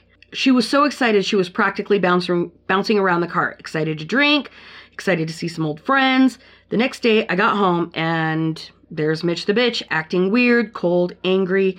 I told him my sister had invited me out for a girls' night and I wanted to go. He spent the next 3 hours telling me why I should stay. Fuck you. Do, do you know Fuck you, Mitch. in all the ever like I don't go out that often without my husband, but when I do, he's like, "Bye." Okay, bye. Have fun. Like I get to listen to my podcast, paint, and like watch my own TV shows. See ya. Yeah. Like, all right. But no, he would sit and try to guilt her into staying. Here we are, where she's so sick of being told what to do and what she can and cannot do without him saying, I don't want to be lonely. Well, message one of those 48 bitches you're fucking Yeah. messaging. You don't need to be lonely. You've got plenty on the back burner, Mitch. Well, and she hadn't seen her sister in fucking weeks. And they live 10 minutes apart. Yeah. And so for two people to live that like for siblings to be that close, it's a and Yeah. you're there and you haven't seen him in weeks. Yeah. What the fuck? That's like as far away as me and you live, and we see each other. Almost every day. Yeah. Literally almost every day. Yeah. Yeah. And you're not even my sibling, but you should have been. Yeah. Yeah. Your poor fucking mother. Your poor fucking mother. if we were siblings, oh god. Whatever, my parents were never home anyway. Eh. She goes on to say that she couldn't tell you the last time she'd spent two days in a row out of the house doing something. So she left. And she left with him crying in the lounge room and went for drinks. Honestly, I didn't feel bad about it. Neither would I, Kay. Neither would I. Nope. I'd be like, bye, you little crybaby bitch. Bye, bitch. Mitch Bye. the bitch. Bye. I'd have been like fucking throwing tissues at him as I left. Cry, fucking, bitch, cry. Fucking boohoo, motherfucker. God. And anyway, the entire night, this is what he does. He fucking calls and he messages. And like in a obvious obvious Oh. attempt obviously hmm. all, all I see is Snape. Obviously. In an attempt to ruin her fucking night. Where are you? What are you doing? What are you drinking? Who who are you with? Can I come pick you up? I miss you. Can can I come? What time are you going to be finished? What are you drinking? What are you doing? If a girl is ignoring you because she needs time, she needs fucking time. Don't call over and over and over and over and over and over and over. And then it was her sister took her phone and was like, We're having a good time. This is what we're doing. Fuck Mitch the bitch. He can go to hell. But then it was him alternating between people's phones trying to get her to fucking respond. And so uh, they laugh, they drink, they're having a good time. It's her sister, her sister's boyfriend, and a bunch of other people at the pub. They're making conversation. They're including a bunch of different guys and people that are around. I mean, she's not doing anything wrong. She's being social. Yeah, it's okay to go. It's okay to go to the Have you bar. seen me in the fucking bar? Oh yeah, you talk to everyone. It doesn't matter who they are. I am a social fucking butterfly. and I, make follow fucking- you and go. Mm-hmm.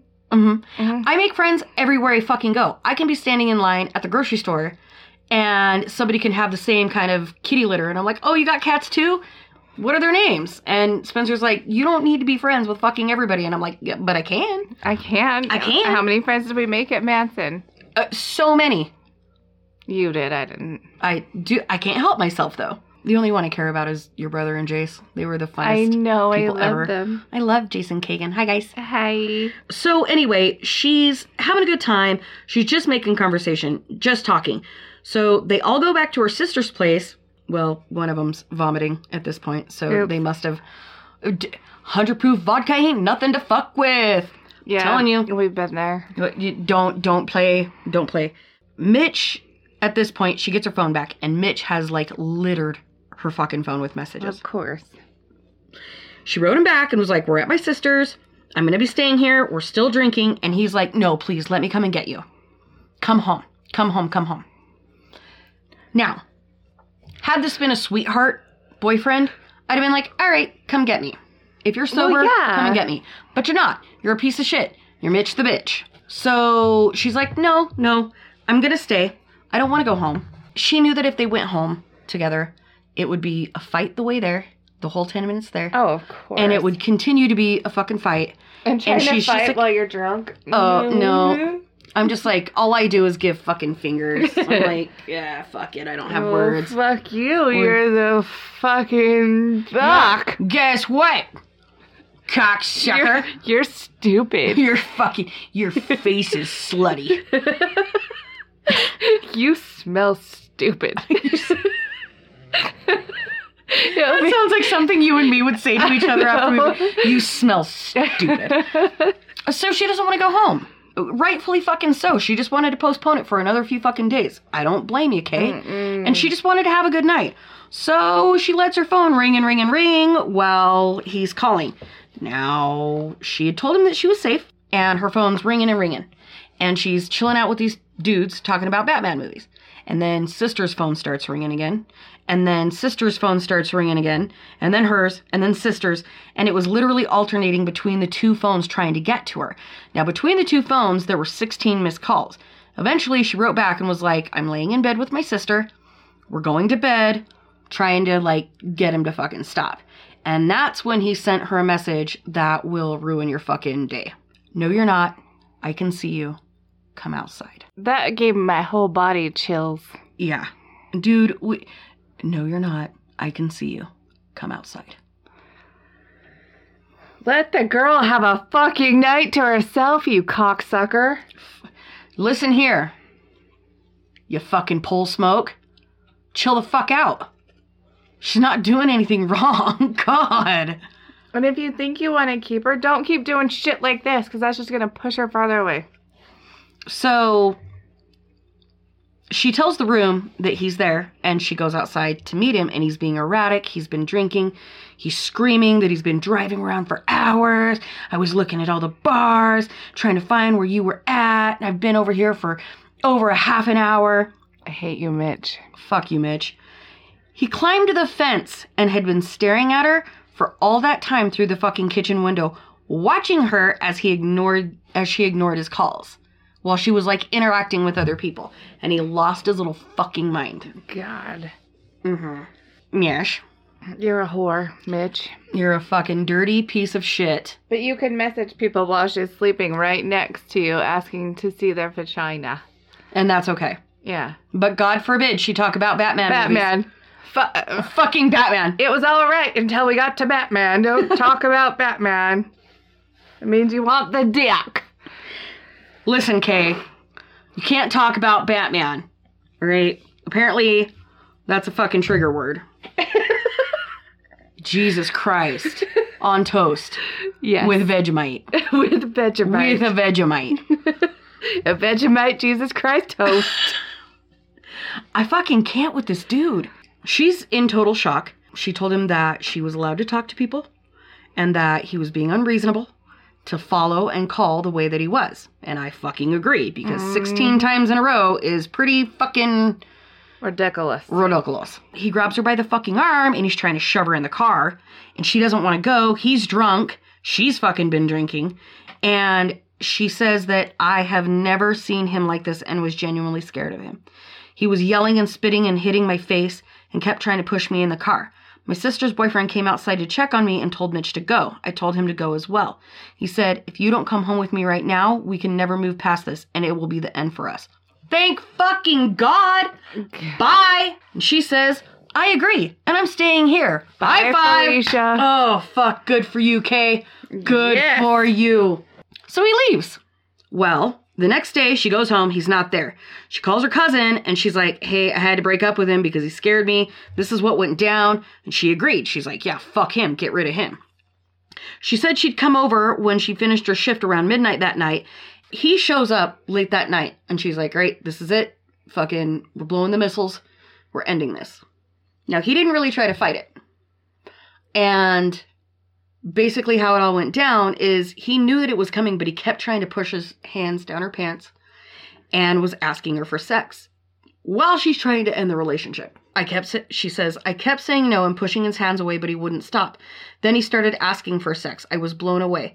Here I am, breaking up with him, and he still wants sex. He said it was normal, that we Oh, God. That he had had breakup sex with all of his girlfriends, and it was a thing during a breakup. I kept saying no and asked him to leave. He had to drive. He had to drive three hours back to his hometown that night, and it was getting late. Then he said, I'm not leaving until you have sex with me.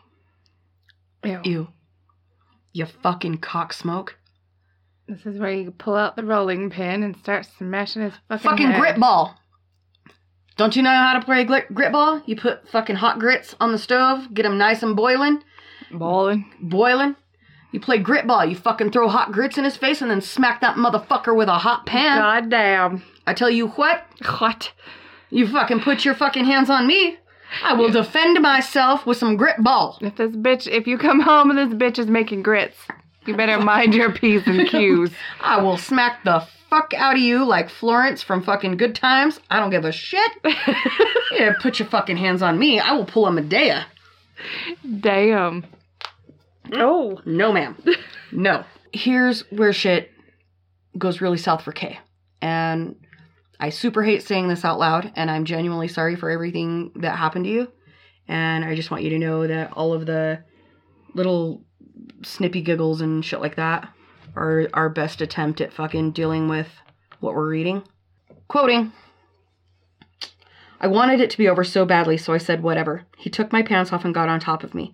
The second his penis touched me, my body froze up and I started to pull away. I said, No, I don't want this. It feels wrong. Get off me. He grabbed me and pushed himself into me and held me down and started having sex with me. He wasn't having sex with you, sweetie. He was raping you. I started to cry and push on his chest, screaming, No, no, get off me. Stop, stop it. I don't want any of this. Get off me. But he didn't stop. He put his hand on my head, turned it, and pushed my head down into the pillow to stifle the cries and the screaming and just kept going. I was trying so hard to get him off of me, pushing and kicking and hitting, but he didn't stop. He finished, relaxed his grip on me so I could run to the bathroom, locked the door, turned on the shower, and started breaking down. I heard a knock at the door, and he said, I'm leaving. I stayed in there for about an hour, and when he finally left the bathroom, when I finally left the bathroom, he wasn't there. I didn't have any bruises, and as much as I wanted to call the police, I didn't think they'd believe me. I thought they'd think I was just being a spiteful ex girlfriend, and that I was making up the story just to spill on him and be spiteful. I still have nightmares almost every night, and I've suffered extreme PTSD because he was someone who was supposed to love and care about me, and he took everything from me. If I close my eyes, I can still feel exactly where his hands were. I can feel the pressure of him holding me down. I can vividly remember every feeling of fear and panic and horror I felt every day. I need a tissue. A tissue. I have like full body chills. I can't even make words right now. Fuck you, Mitch. I, I hope you fucking listen to this. I hope people figure out who the fuck he is. Oh, I hope he listens to this. And all of his friends do too. Because you're a piece of shit Hmm, I hope somebody butt rapes you. and you're you. a filthy motherfucker. And at the end of the day, I would like to put something in your asshole that is sharp and sandpapery and then shank you in the wiener. And that wouldn't be one tenth of the pain she felt or continues to feel. yeah, because she got three years of mind fuck as well. She got a lifetime.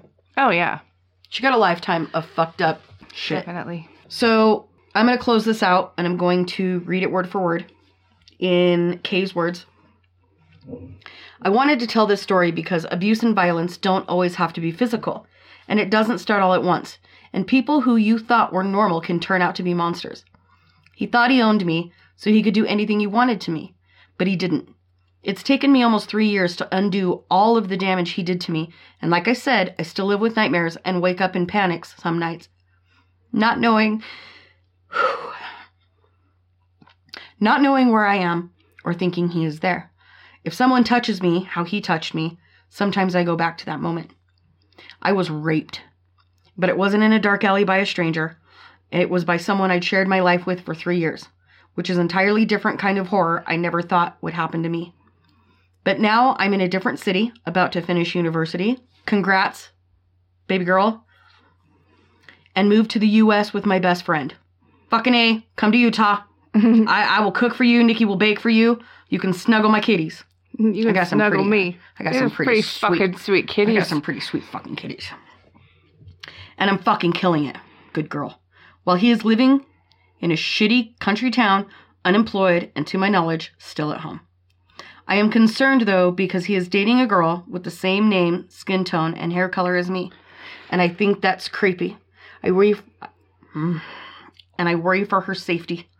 But I can't drive myself insane by taking on that burden as well as my own. I know this isn't a very bad survivor story. That's where you're fucking wrong. yeah. So I totally get it if it's not what you guys were looking for. But I feel like part of the Color Me Dead family, and you fucking are. Fuck yeah. And I felt like sharing with you guys. Love, Kay. So let's let's see my let's body fucking. chill? I know, dude. You're growing arm hair. I am. let's I let's take a second because I know Kay's gonna listen to this. First and foremost, I want to congratulate you on your massive accomplishment with going to school. I think that's Yeah, fucking incredible, badass. and I'm very. I'm extremely proud of you. I've got a kid that's going into college here directly, and I know that it's hard and I know that it's expensive. And so I just want to say out loud, fucking congratulations. You're amazing. And that you didn't let all of this drag you down and not fulfill your dream of going to college. And coming to the United States, I hope you find every dream you've been chasing for while you're here. But I want to tell you thank you so much for giving us the opportunity to read your story. And don't ever think that it's not finger quotes, not much of a survivor story, because what you went through is torture. And had you not gone out, it might not have been a survivor story. I don't think it would have been. No, it might have been an ending. So I mean, it is survivor. Google Google memory Rackley. Yeah. That's that'll fucking open your eyes. And so to you, I say, well done, and thank you, and welcome to the United States. So I printed out a few things on signs of abuse, signs of domestic abuse. These signs of abuse come from a very local case It was, from Memory Rackley, who was actually gunned down in the street with her eight year old son by a estranged boyfriend. I don't even know what kind of a relationship Yeah. they were in, but I posted the link for people to see. and I pulled this off of the end of it. So some of you may have already seen it, but I wanted to put it in here just for anybody that thinks they might be going through it, or just because you're five years in doesn't mean that it can't Happen. It can't happen. Yeah, Yeah. It, it slowly creeps up on you and gets worse and worse. Well, it's kind of like Tracy Thurman, dude. Like Buck Thurman was fucking amazing to Tracy in the beginning Yeah. and said all the right things, did all the right stuff, but same fucking thing. And then he ended up cutting her fucking throat and stomping on her and stabbing her in the fucking back. Like, these are things that people need to look for. Yeah. So if your partner insults, demeans, or embarrasses you with put downs, if your partner controls what you do, who you talk to, or where where you go, if your partner looks at you or acts in ways that scare you, your partner pushes you, slaps you, chokes you, or hits you, your partner stops you from seeing your friends or family members, your partner controls the money in the relationship, takes your money or social security check and makes you ask for money or refuses to give you money. Your partner makes all decisions without your input or consideration of your needs. Your partner tells you that you're a bad parent or threatens to take away your children. Partner prevents you from working or attending school. Partner acts like the abuse is no big deal, denies the abuse or tells you that it's your own fault. Your partner destroys your property and threatens to kill your pets. Your partner intimidates you with guns, knives, or other weapons. Your partner attempts to force you to drop criminal charges. Your partner threatens to take their life or threatens to kill you. So we had another uh, survivor story sent in, and it was an anonymous. So we have a couple. We have a couple. So we're keeping everybody anonymous. If you hear your story and you feel like telling people that's yours, that is your business. But we will not release names of these stories. Here's one that we got via Facebook. Says, I'm just going to read it straight out because I have the damn flu and my brain is not working. So reading it might be a chore, let alone trying to actually tell it after I've read it. So I'm just going to read it so don't fuck it up. Well, it all started when I was 16. We met and everything was great and happy. It was the best thing that happened to me at the time. We spent as much time as possible together. But once it came to my 18th birthday, that's when I should have seen the first warning sign when he pushed me across the room into the drawers where I hit my head and fell because I said something he didn't like. But he apologized and said it was because he was drunk and didn't mean to and it wouldn't have ha- and it wouldn't happen again which it didn't until after I had our son at 20. And that's when I was isolated from friends and family. And all I had was him and his family, but at the time I didn't see what they were doing to me. I was forced to lose all the baby weight. I went from 56 kilograms down to 46 kilograms 2 weeks after giving birth. I had I had to be thin. I had to have long blonde hair and live in hills pretty much. I was to be seen and not heard. His family tried to take my son off me and wouldn't let me out of the house unless they unlocked the doors or windows. The violence got worse and more frequent, and he didn't care who knew in his family because, as they were concerned, it was my fault and I deserved it for not doing as I was told.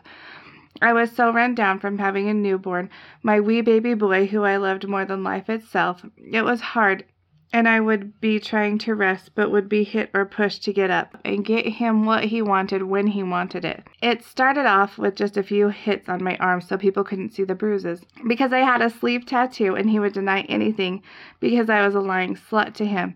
So it went on. Not too horribly at the time. I would try not to set him off, but it but it would escalate over time where I would be thrown across the room by my hair into the wall, where I got my head split open, all in front of my baby in his bed.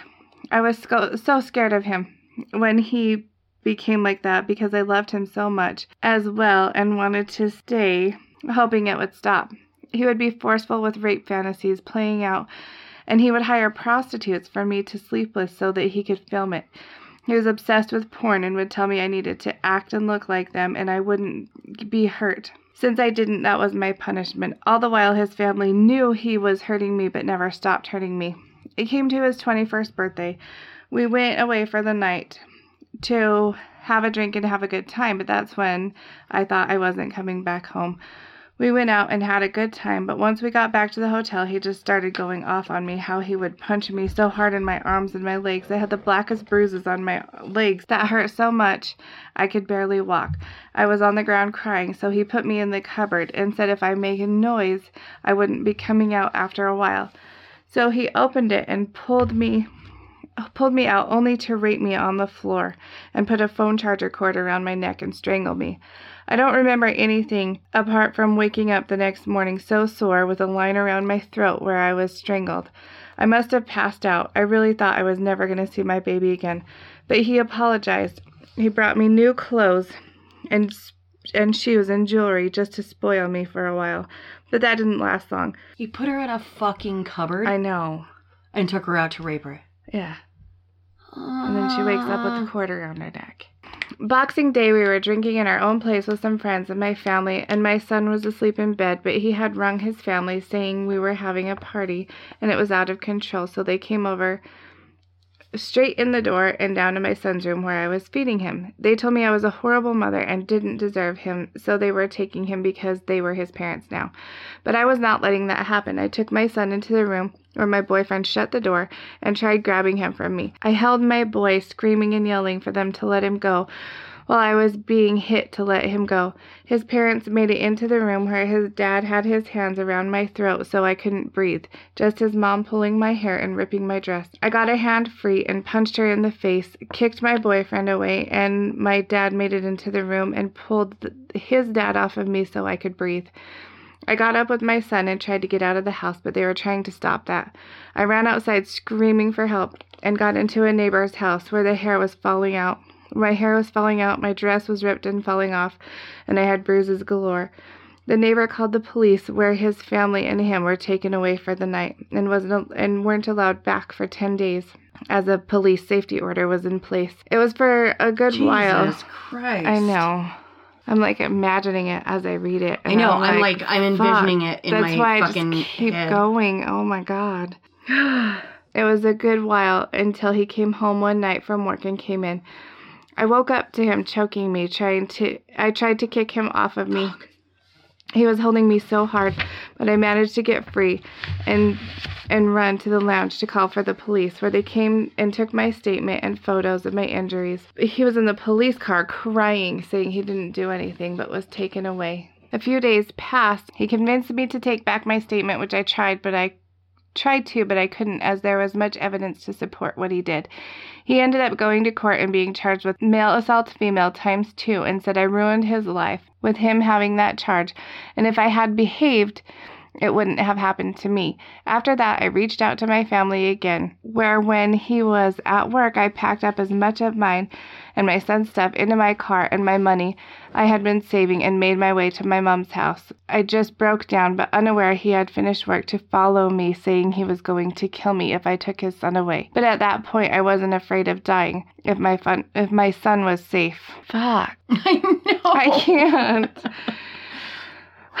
The police were called when he showed up to my mom's, but that didn't stop him. He would stalk me and call me nonstop, where he would leave cards and flowers wanting me back. But if I was stronger than I was, I wasn't giving in. I let him come see our son and take him for breakfast a few weeks later because it had all settled down. He texted to say he was bringing our son back and he was crying. I looked out the window because I saw him come up the driveway only to see him slumped over in the driver's seat and my son in the back seat screaming. So I rushed out to see him unconscious with pills everywhere and him unresponsive. So I immediately called an ambulance, which he was taken away to be in a coma for three days.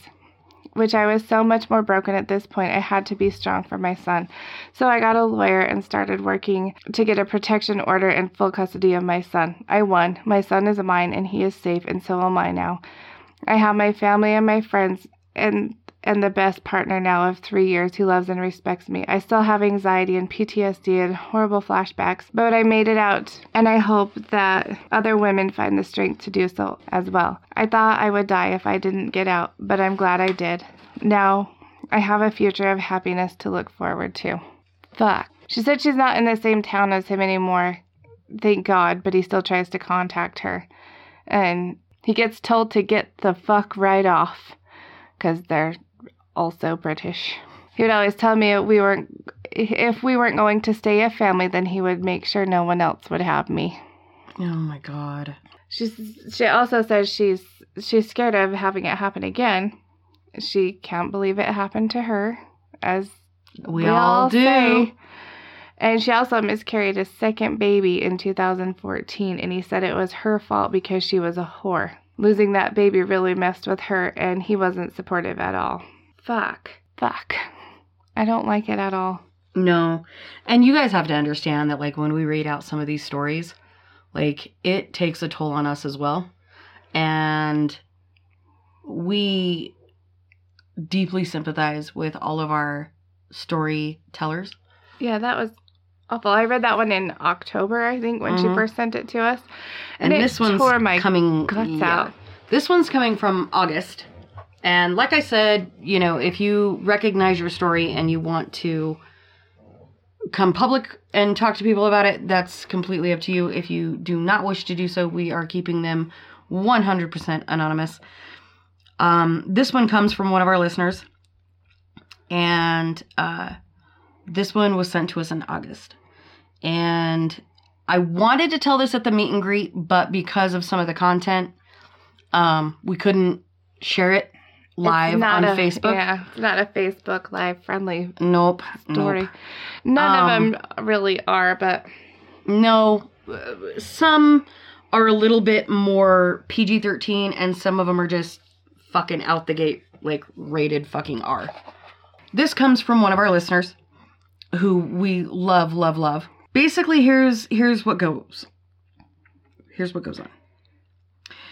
She said, I'm glad you ladies have taken the time to hear and share my story. It means a lot to me. This is how I remember these events, and I will present them in a more serious tone that I am used to. Welcome We to my life. you. Yeah, Yeah. We, fucking, we fucking get that. Uh, when I was freshly 18, I met my first husband. His name was Sam. He seemed nice and convinced me that he would always take care of me if I let him. While he did keep a roof over my head and groceries in the fridge, he slowly became more of an asshole than I bargained for. I used to be a very shy girl, as I did, as I was told, without question. He took advantage of that and began restricting my food, and I was only allowed to eat a certain amount every day, which led to him, by proxy, I'll explain this, by restricting her food until she became a vegetarian. I'm no longer a vegetarian, I'm too redneck for that. Amen. yeah. he would tell me that I was fat and that I was ugly. And at 5'4, I weighed about 140 pounds. I would love to be 140 Oh, God. pounds. Fuck. Me too. He wanted me under 100, but I managed 110.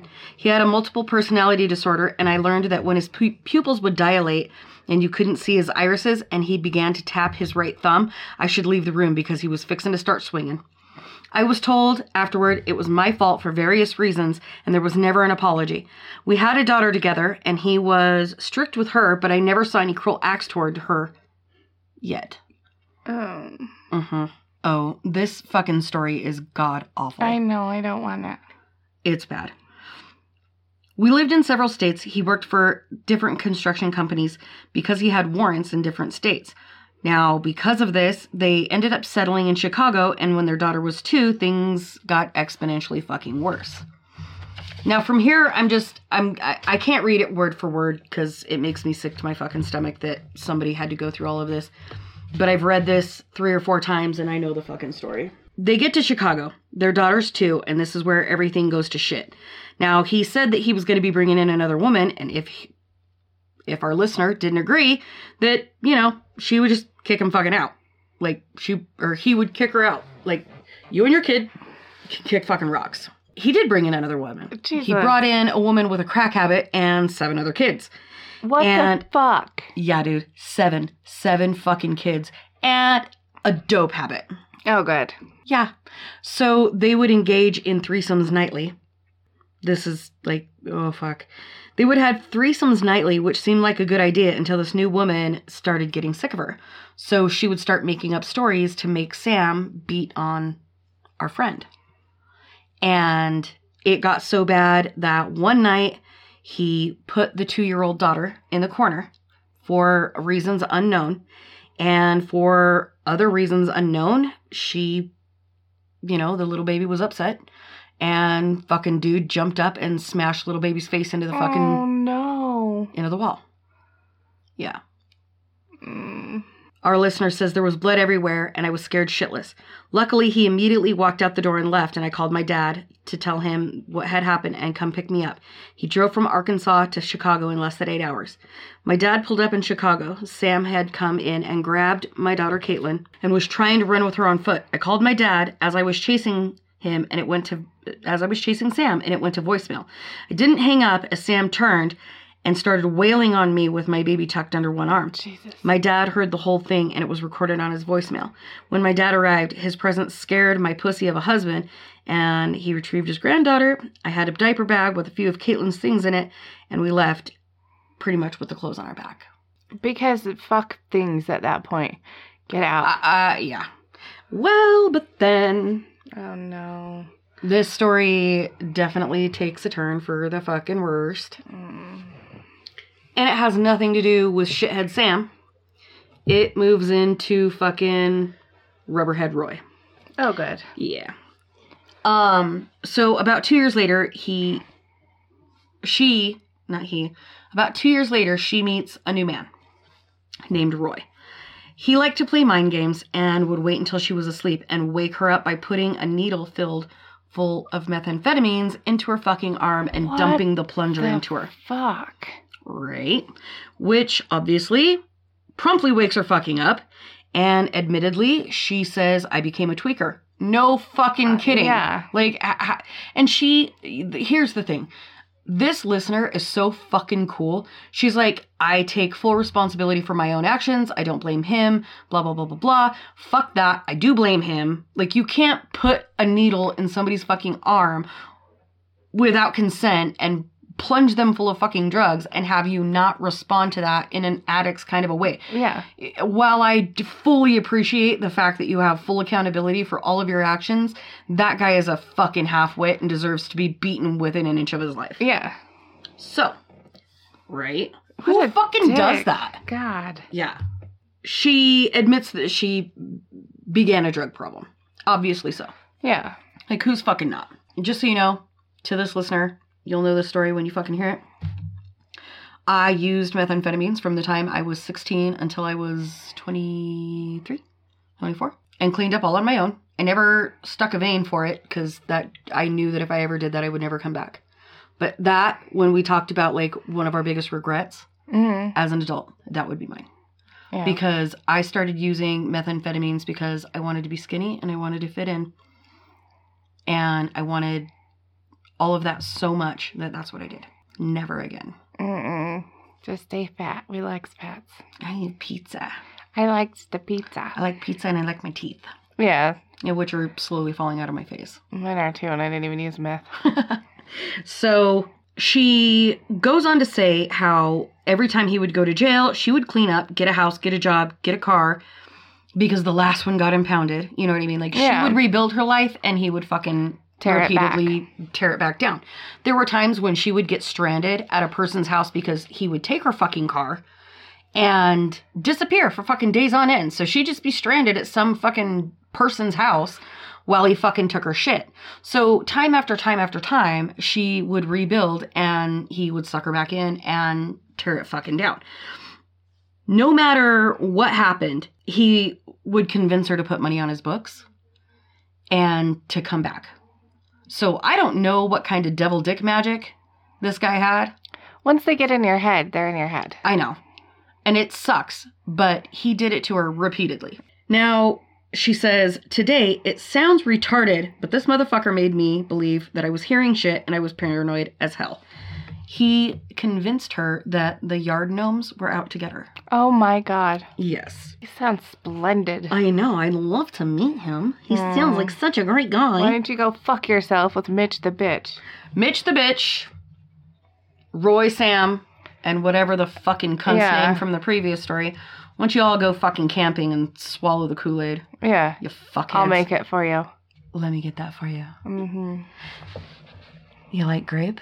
I like grape. Yeah, I know. I was gonna get say out for you. Jonestown. Shall we? Shall we do Does the word Well, Jonestown mean anything Oh, to? Jonestown, we we do that. Yeah, right. Not once in the three years that they were together, not counting the times that they were in jail, did he, I have a roof over my head, running water, or even a toilet. I was constantly told how worthless of a cunt I was, no matter what I did, and what happened in life would. T- what happened in life to me was all my goddamn fault. Of course it is. Of course. Why wouldn't it fucking be? Anytime I had a dollar in my pocket, I would be backed into a corner and intimidated until I forked it over. I wasn't allowed to have clothes of my own. I just wore his old clothes. Oh. Mm-hmm.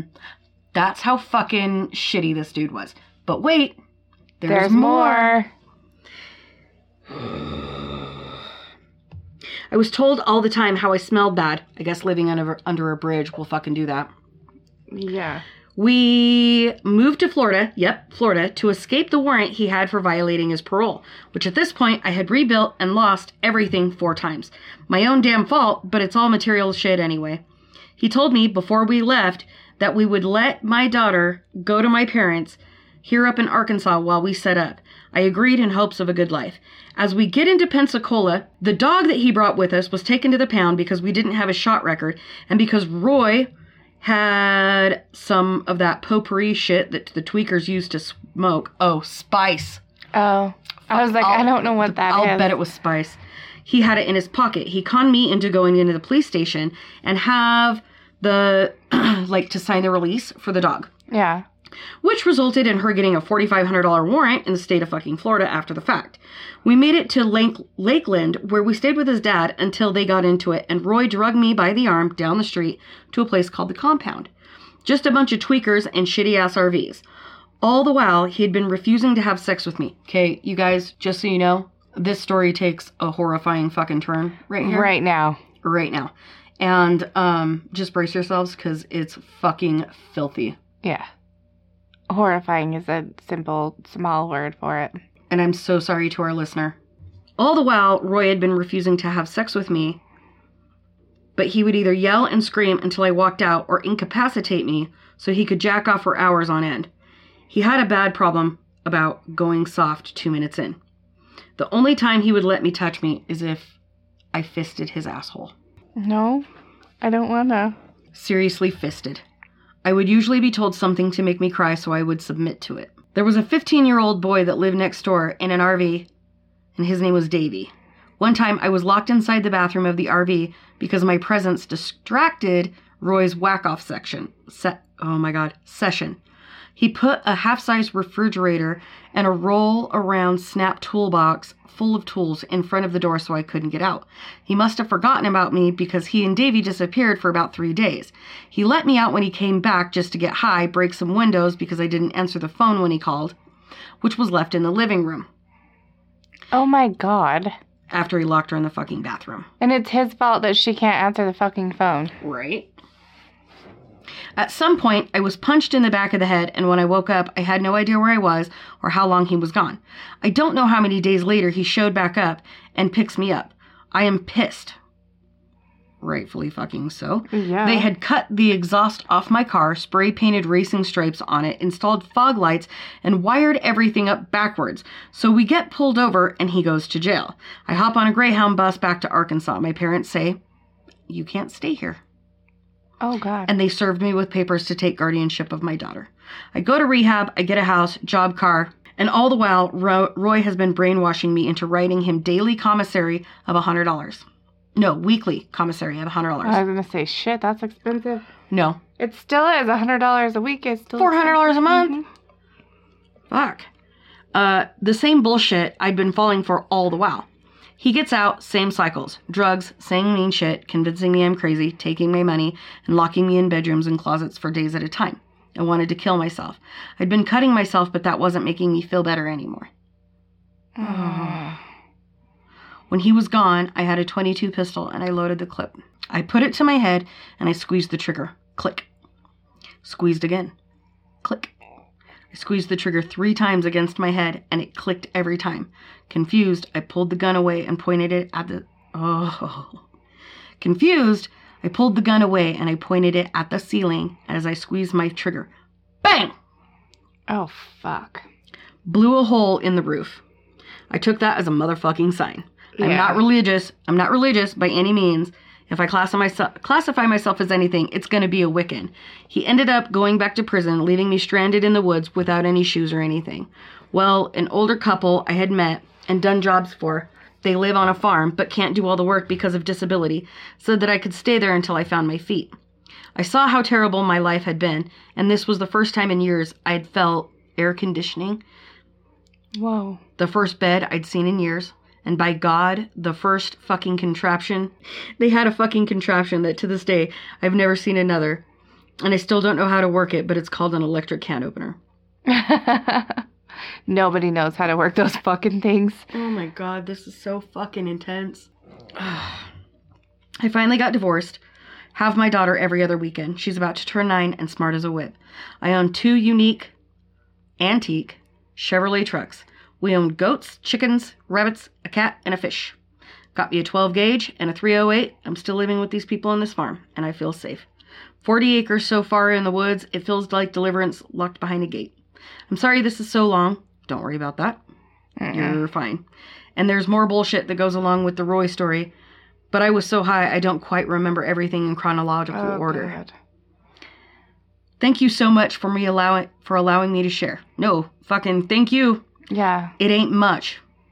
It's not much. It's horrible. It's, It's fucking- it's a lot. Mm-hmm. but it made me into who I am today.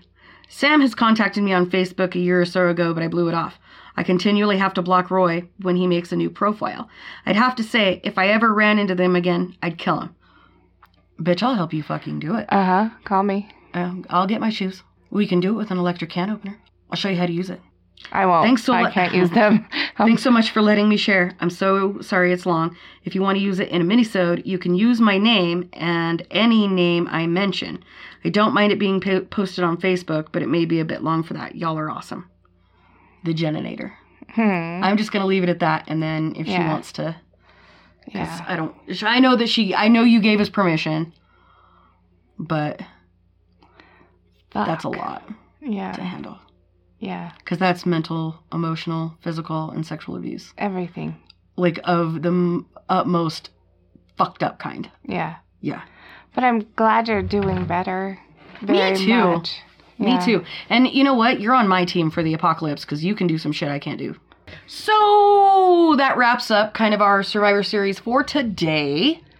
Um, we're gonna have more on the 10th for the meet and greet. If you guys want to donate to our Patreon, you can go Patreon.com backslash Color Me Dead podcast.